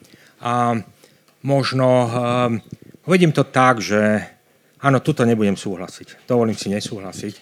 A myslím si, že v súčasnosti to Slovensko je povedzme uh, tým západným smerom oveľa lepšie, ukotvenejšie ako, ako sme koncom tých 90. rokov. A poviem kvôli čomu. Uh, ten prvý dôvod je, že v tých 90. rokoch sa lámal chlieb. Ale teda tá situácia bola vlastne na spadnutie a vtedy sa tá Európa delila. A vtedy malo Rusko tú fantastickú príležitosť uh, presvedčiť tie ostatné krajiny, ktoré v tej strednej Európe sú, nechoďte do toho NATO. Alebo teda Európska únia nie je pre vás dobrá, preto sme tu mali v podstate Mečiara, ktorý povedal to, že keď nás nezoberú na západe, tak nás zoberú na východe. Budeme nejakým zvláštnym mostom, alebo proste neviem, čo to všetko vlastne rozprával. Ale fakt je ten, že vtedy tá príležitosť bola. A vtedy, ak by sa to zlomilo, tak by sme teda mohli byť tým možno ruským príveskom a v NATO by sme neboli a neskončili by sme ani v Európskej únii. V súčasnosti je tá situácia podľa mňa iná. Slováci e, čerpajú benefity z Európskej únie. Veľmi výrazné benefity. A aj napriek tomu, že tu máme vlastne rôznych krikľúňov, ktorí hovoria, poďme z Európskej únie preč. Áno, je to sofistikovaná politika, oni veľmi dobre vie, prečo robia. To nie sú pomílenci. To nie sú pomílenci. Je to záležitosť, povedzme, uh, mocenskej politiky.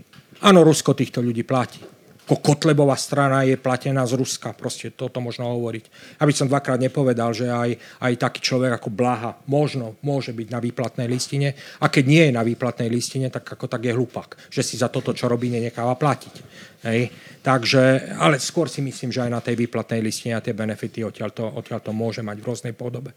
Takže to, čo vlastne nám títo ľudia tu servírujú, tak uh, je výsledkom aj, povedzme, Eh, toho širšieho geopolitického záujmu, ktorý tu je.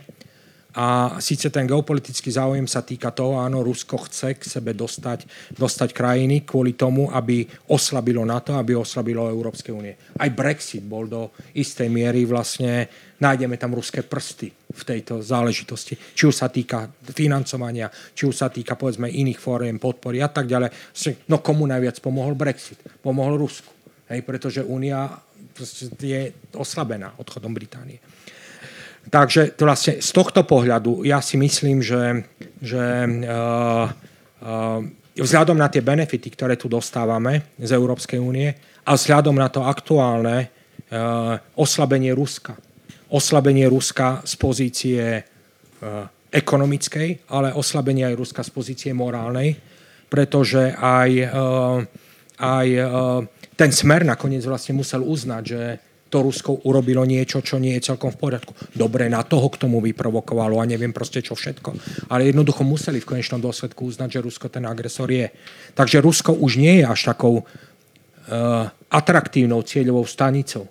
A to, čo Rusko investovalo do hybridnej vojny, to, čo Rusko investovalo za celé tie roky, od roku 2014 po, po, zabratí, po zabratí Krymu do masívneho masírovania verejnej mienky. Naliali do toho obrovské peniaze. Toto v priebehu niekoľkých týždňov agresie teraz na, na, na Ukrajine strátilo. Tie peniaze proste boli rozpustené v lufte. Prišli o to. Prišli o to. Takže tú výhodu, ktorú mali tam, no to prišli. Ak by neurobili túto chybu, tak by sa možno im lepšie presviečalo tie krajiny a tých politických lídrov v, v tých krajinách, ktoré chceli by pripútať k sebe. Na základe, povedzme, áno, to, geopolitických snách tlačíme sa na západ a nemusíme to urobiť tak, že tam pošleme tanky, ale urobíme to tak, že presvedčíme tú verejnú mienku rôznymi spôsobmi, aby volila proruské vlády. Teraz tá situácia je maximálne stiažená. Takže ak, do toho, ak k tejto otázke urobím prímes, alebo teda dodám prímes v tej aktuálnej medzinárodnej politickej situácii, tak Rusko jednoducho nemá tie páky, to, čo nazývame mekej moci, na to, aby tie krajiny, tvrdej moci ani nehovorím, aby tie krajiny Strednej a Východnej Európy nejakým spôsobom k sebe dostalo. Takže tá geopolitika v tomto prípade, ja si myslím, že pevne sme ukotvení na západe, aj keď tie prieskumy verejnej mienky vyzerajú skutočne hrozivo. Vyzerajú hrozivo. Proste to, že ste značná časť verejnej mienky tvrdí, že, proste, že Rusko nie je agresor. Ale v konečnom dôsledku, ak by prišlo na lámanie chleba pri voľbách, ak by sa povedzme ukázalo to a do tých volieb, ak by skutočne tá situácia bola taká hrozivá, že by nejaká vyslovene protieurópska politická strana mohla na, sebe, na seba strhnúť rozhodujúcu časť volickej masy tak, aby po tých voľbách hrozilo, že Slovensko v prípade víťazstva takejto politickej strany môže ísť od Európskej únie preč, tak som presvedčený, že tá verejná mienka dostane, povedzme, e, také strašné informácie, ktoré sa týkajú toho, čo sa stane po tom dni D, kedy Slovensko odíde z tej Európskej únie, že k tým voľbám e, by neprišli s tým, že ideme voliť toho, kto chce od tej Európskej únie ísť preč. A navyše ešte jednu vec poviem. Ako keď si pozrieme, povedzme, ministerstvo zahraničných vecí, alebo to, kto bol minister zahraničných vecí, tak my sme tu nemali jedného proti európskeho ministra zahraničných vecí, pokiaľ si pamätám. Aj v prípade Smeru, ako však tam bol Kubiš, však tam bol Lajčák, však to boli vlastne diplomati, ktoré mali renomé vlastne prakticky po celom svete a nikomu z nich nemožno podsúvať to, a či to bol Hamšik, nikomu z nich nemožno podsúvať povedzme ten protieurópsky alebo vyslovene proruský postoj. Takže ono treba povedať, že aj zahraničná politika patrí e, v prípade povedzme toho politického mixu rôznych častí vlastne politik, čo sa skladá vlastne toho vládnutia v krajine, patrí ku povedzme tradične najstabilnejším miestam, povedzme tá sa mení najťažšie, to kormidlo otáčania povedzme tej zahranično-politického smerovania sa otáča najťažšie kvôli tomu, že je najviac, na neho najviac vlastne tých zahraničných vplyvov. Hej? Spojenecké zväzky, NATO a tak ďalej a tak ďalej. Tá, tá zahraničná politika sa vedie na viacerých úrovniach. Jedna vec, proste komunikácia s občanmi, s voličmi, ale sú tu aj tie úrovne, ktoré sa týkajú, povedzme, tých diplomatických konzultácií a tak ďalej a tak ďalej. A tí partneri vonku, tí povedia tomu ministrovi zahraničných vecí, no pozri sa, u vás hrozí teda vážny problém, pretože môže tu byť taká, taká politická strana, ktorá vyhrá voľby. Respektíve robíte niečo, čím nás naštvete a príde taká, taká forma sankcií a vás to bude bolieť a vás to bude bolieť tak, že tí občania si nakoniec rozmyslia, či vám na, či vám na budúce tie hlasy dajú, pretože urobia vás priamo zodpovední za to, že prepad životnej úrovne a tak ďalej a tak ďalej. Takže, takže v tomto prípade som optimistický a niečo také si myslím, že, že zás som optimistický, že, že, že nehrozí, aby sme z tej únie išli, aby sa povedzme to kormidlo zahraničnej politiky dramaticky otočilo. Tak poďme stručne ešte k tej statočnosti Ukrajincov, kde sa to v nich berie a potom si dáme poslednú otázku z publika. Či, áno, e, ja som to tak nehovoril, to je pravda. Uh, ale mňa Ukrajinci fascinujú tiež. Musím povedať, že to, to, ako oni zareagovali, je veľkolepé a určite ste si všimli, že uh, viaceré krajiny sveta veľmi podrobne sledujú obranu Ukrajiny, že teda jednak čo, čo vlastne Rusi robia zle, ale zároveň ako je možné, že Ukrajinci sa tak úspešne bránia.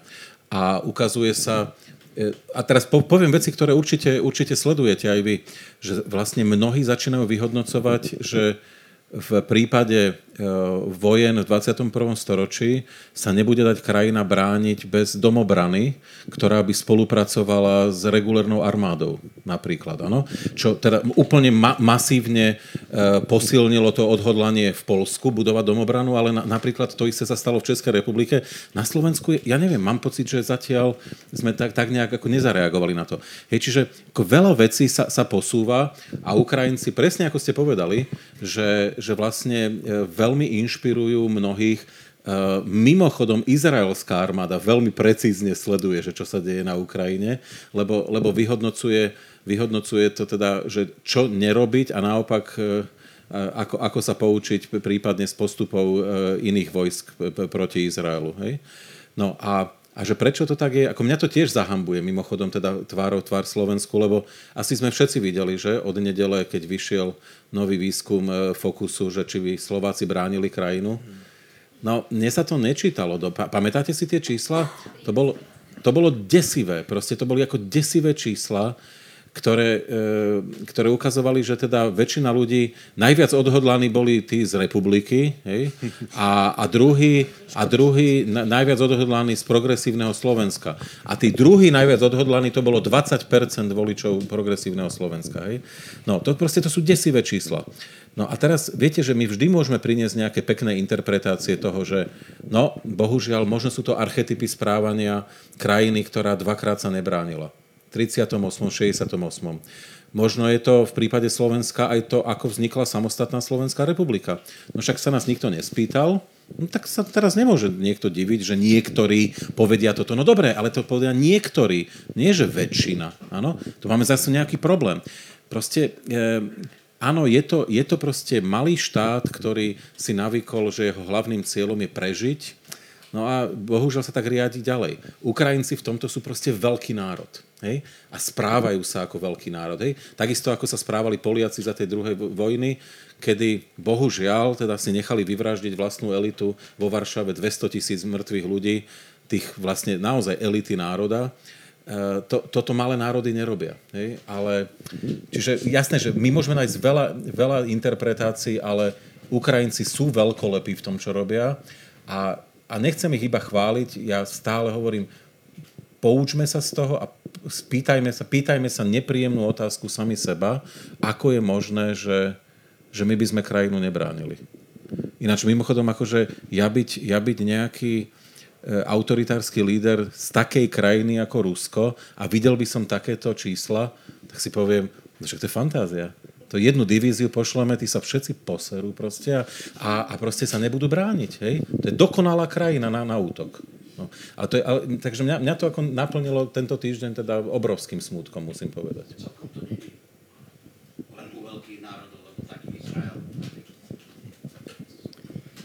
No, áno, to, čo robia Ukrajinci, je fascinujúce.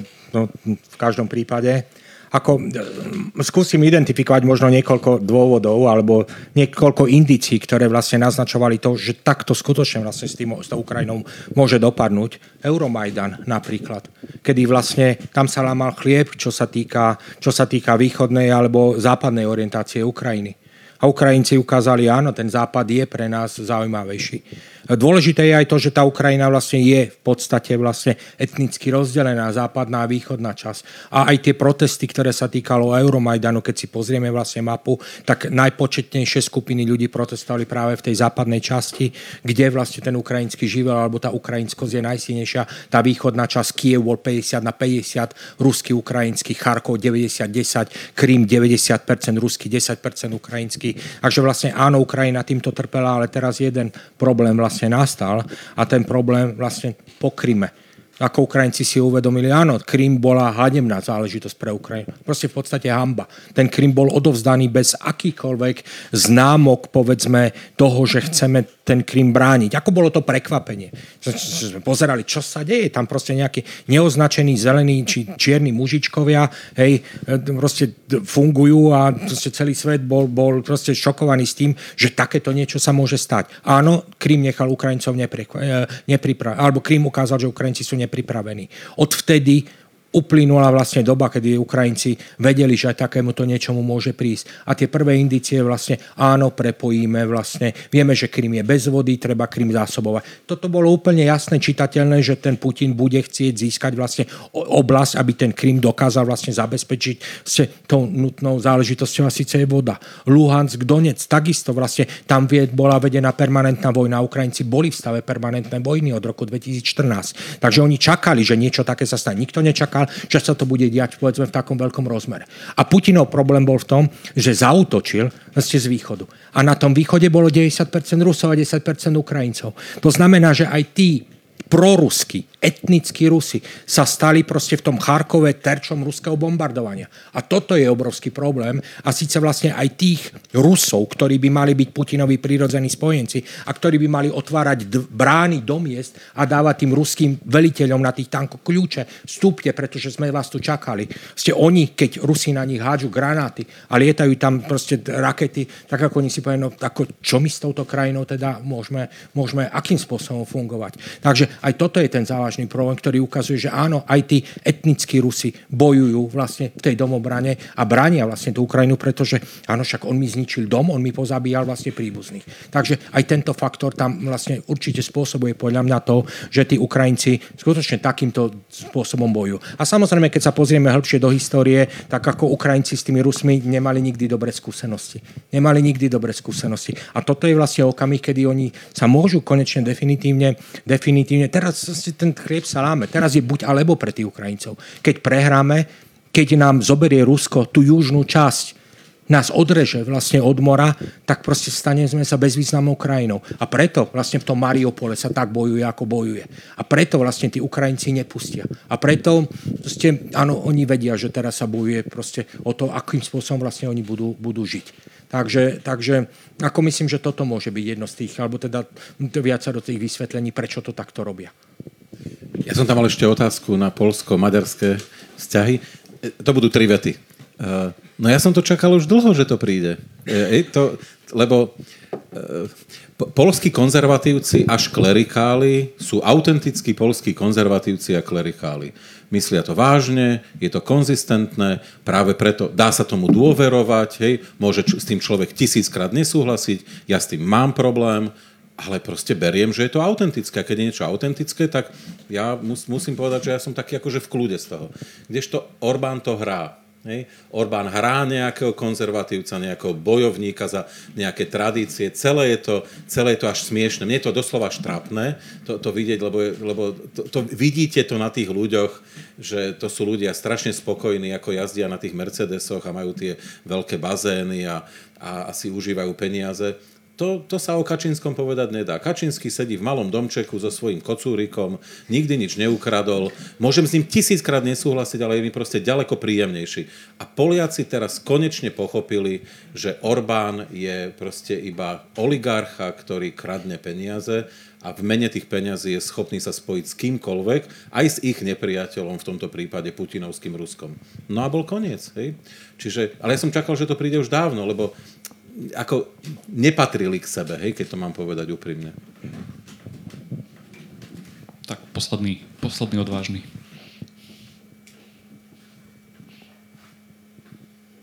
Schováva sa niekto? Schováva sa niekto za stĺpom? Tam je Saša, Saša sa hlási. Návšteva z Prešova. Ja mám len v podstate dve také krátke otázky. Tu prvá otázka Čína ako z tej geopolitiky. Mňa zaujíma váš názor, pretože ja vnímam Čína, že to je skôr taká Čína versus Amerika. Ale pre Európu myslím si, že je ďaleko dôležitejšie Turecko. Tak jak to vidíte, to je jedna vec. A druhá vec, zaujímalo by ma názor, spomína sa tu polarizácia, A opravte mňa, pokiaľ sa mýlim, ale mám pocit, že v poslednom čase tá polarizácia, nie že by v minulosti nebola, ale ten rozdiel bol rádovi často desiatky percent. Teraz to je pár percent. To je pol na pol.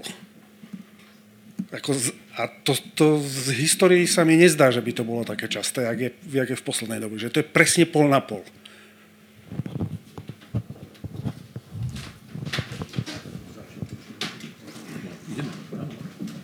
Dobre, tak. eh, Čo sa či, týka Číny a Turecka, eh, nemyslím si, že by Turecko bolo dôležitejšie ako Čína. Hej, ako... d- Turecko je určite vlastne zaujímavá téma. Ja neviem, či, či tá otázka smeruje, čo sa týka prijatia Turecka do Európskej únie, alebo čo sa týka ekonomického významu, alebo... alebo... Aha. Samozrejme, OK, už rozumiem, hej. Turecko si samozrejme vlastne chce otrhnúť mocensky čo najviac. Vlastne, čo je úplne pochopiteľné vlastne v tejto situácii a, a samozrejme vlastne Turecko potrebuje takisto slabé Rusko, pretože vlastne na tom Čiernom mori tá turecko, turecká rusko rivalita vlastne je, je niekoľko storočná.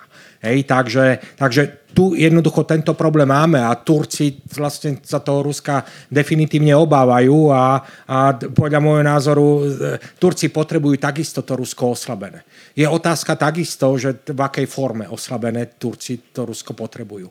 Takže, takže ako z môjho pohľadu poviem, áno, aj tí Turci sa správajú e, na základe vlastne logiky mocenskej politiky a tá logika mocenskej politiky hovorí v tomto prípade, áno, potrebujeme to Rusko mať slabšie podobne ako Čína. Ale Čína je samozrejme úplne iný typ hráča, čo sa týka vlastne dosahu, čo sa týka moci, čo sa týka... Väčší kolac toho Ruska si otr- určite otrhne Čína. Určite. A proste bude mať masné ústa tá Čína z toho Ruska. A tá druhá otázka k po- polarizácii. Nie, Saša, ja, ja mám pocit, že... E, teda pocit to. Keď sa vrátiš, nie, že máš spomienkový optimizmus. Že, že to, to vždy bolo, tá spoločnosť bola rozdelená na dve polovice vždy. A ja ti to iba pripomeniem, e, keď, e, keď boli tie veľmi zásadné voľby v 90. rokoch, či 94. alebo 98.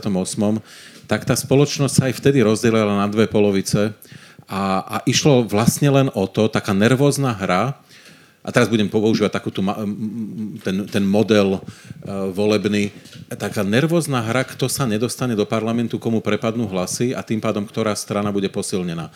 Pripomeniem všetkým rok 94. Viete, na čom sa to zlomilo? Že prečo vládol Mečiar to najhnusnejšie obdobie 94-98? Štyri faktory. Vytvorila sa spoločná voľba, a sdl prepadla. Hlavne tu na východe. Ľudia hľadali sdl nenašli ju. Nejaká spoločná voľba, nejaký nezmysel z ich pohľadu. Hej? Nejaké hnutie polnohospodárov, sociálno-demokratická strana Wolfa, proste úplne nezmysly. Hej? Proste stia, a oni, mali, oni boli veľmi sebavedomí, počítalo sa, že bude 20%. Druhé, počítalo sa s tým, že SNS neprejde. Naozaj, ako tie volebné výskumy hovorili 4%, zrazu mali 5,2%. Proste úplne tesne prešli. E, po, po tretie, spoločnej voľbe ukradli Združenie robotníkov Slovenska, Lupták tam doniesol buldozeristu, bagristu, hej. Tí boli celkom zneužití potom tým mečiarom, ako technikom moci. Hej. No ale proste kto počítal so Združením robotníkov Slovenska 7,4%.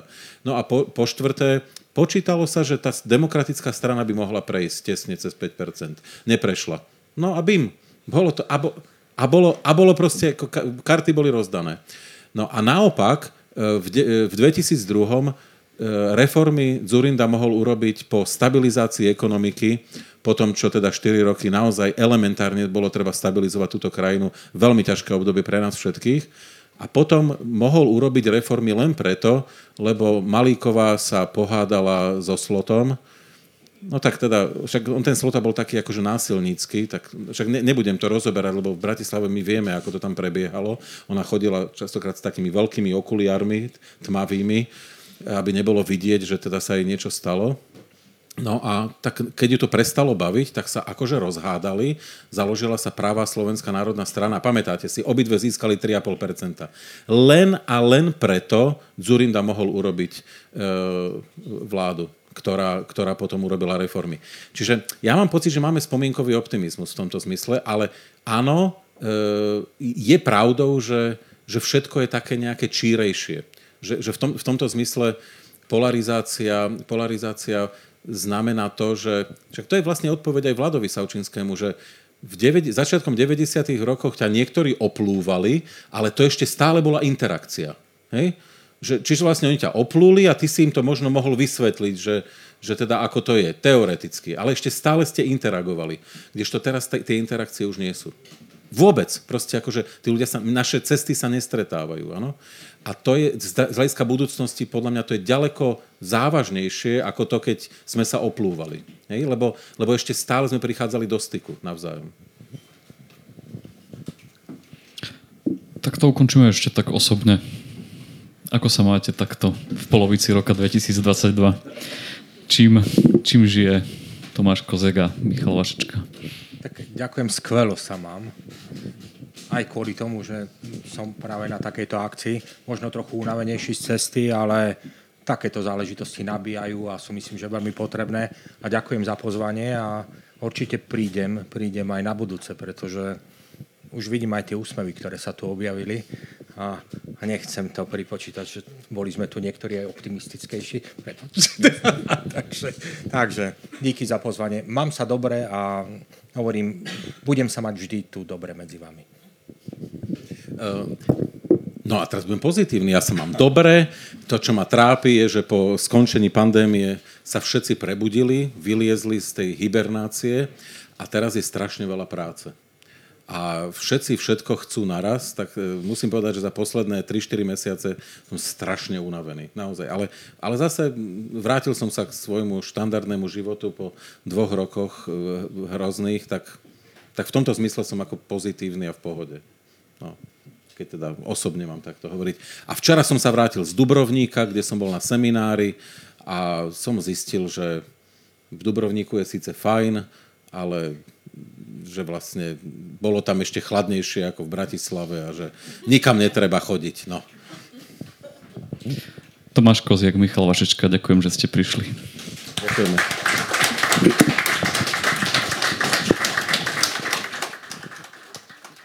Tak ja veľmi pekne ďakujem aj vám, že ste prišli, že sme sa tu nakoniec...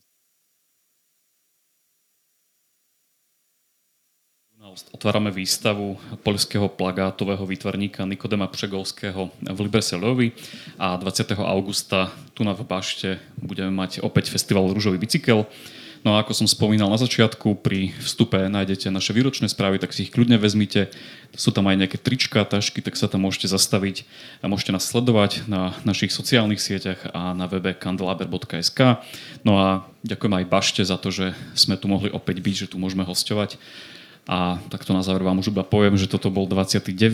reflektor občanského združenia Kandeláber. Ďakujem vám veľmi pekne a želám vám ešte pekný večer a zvyšok víkendu.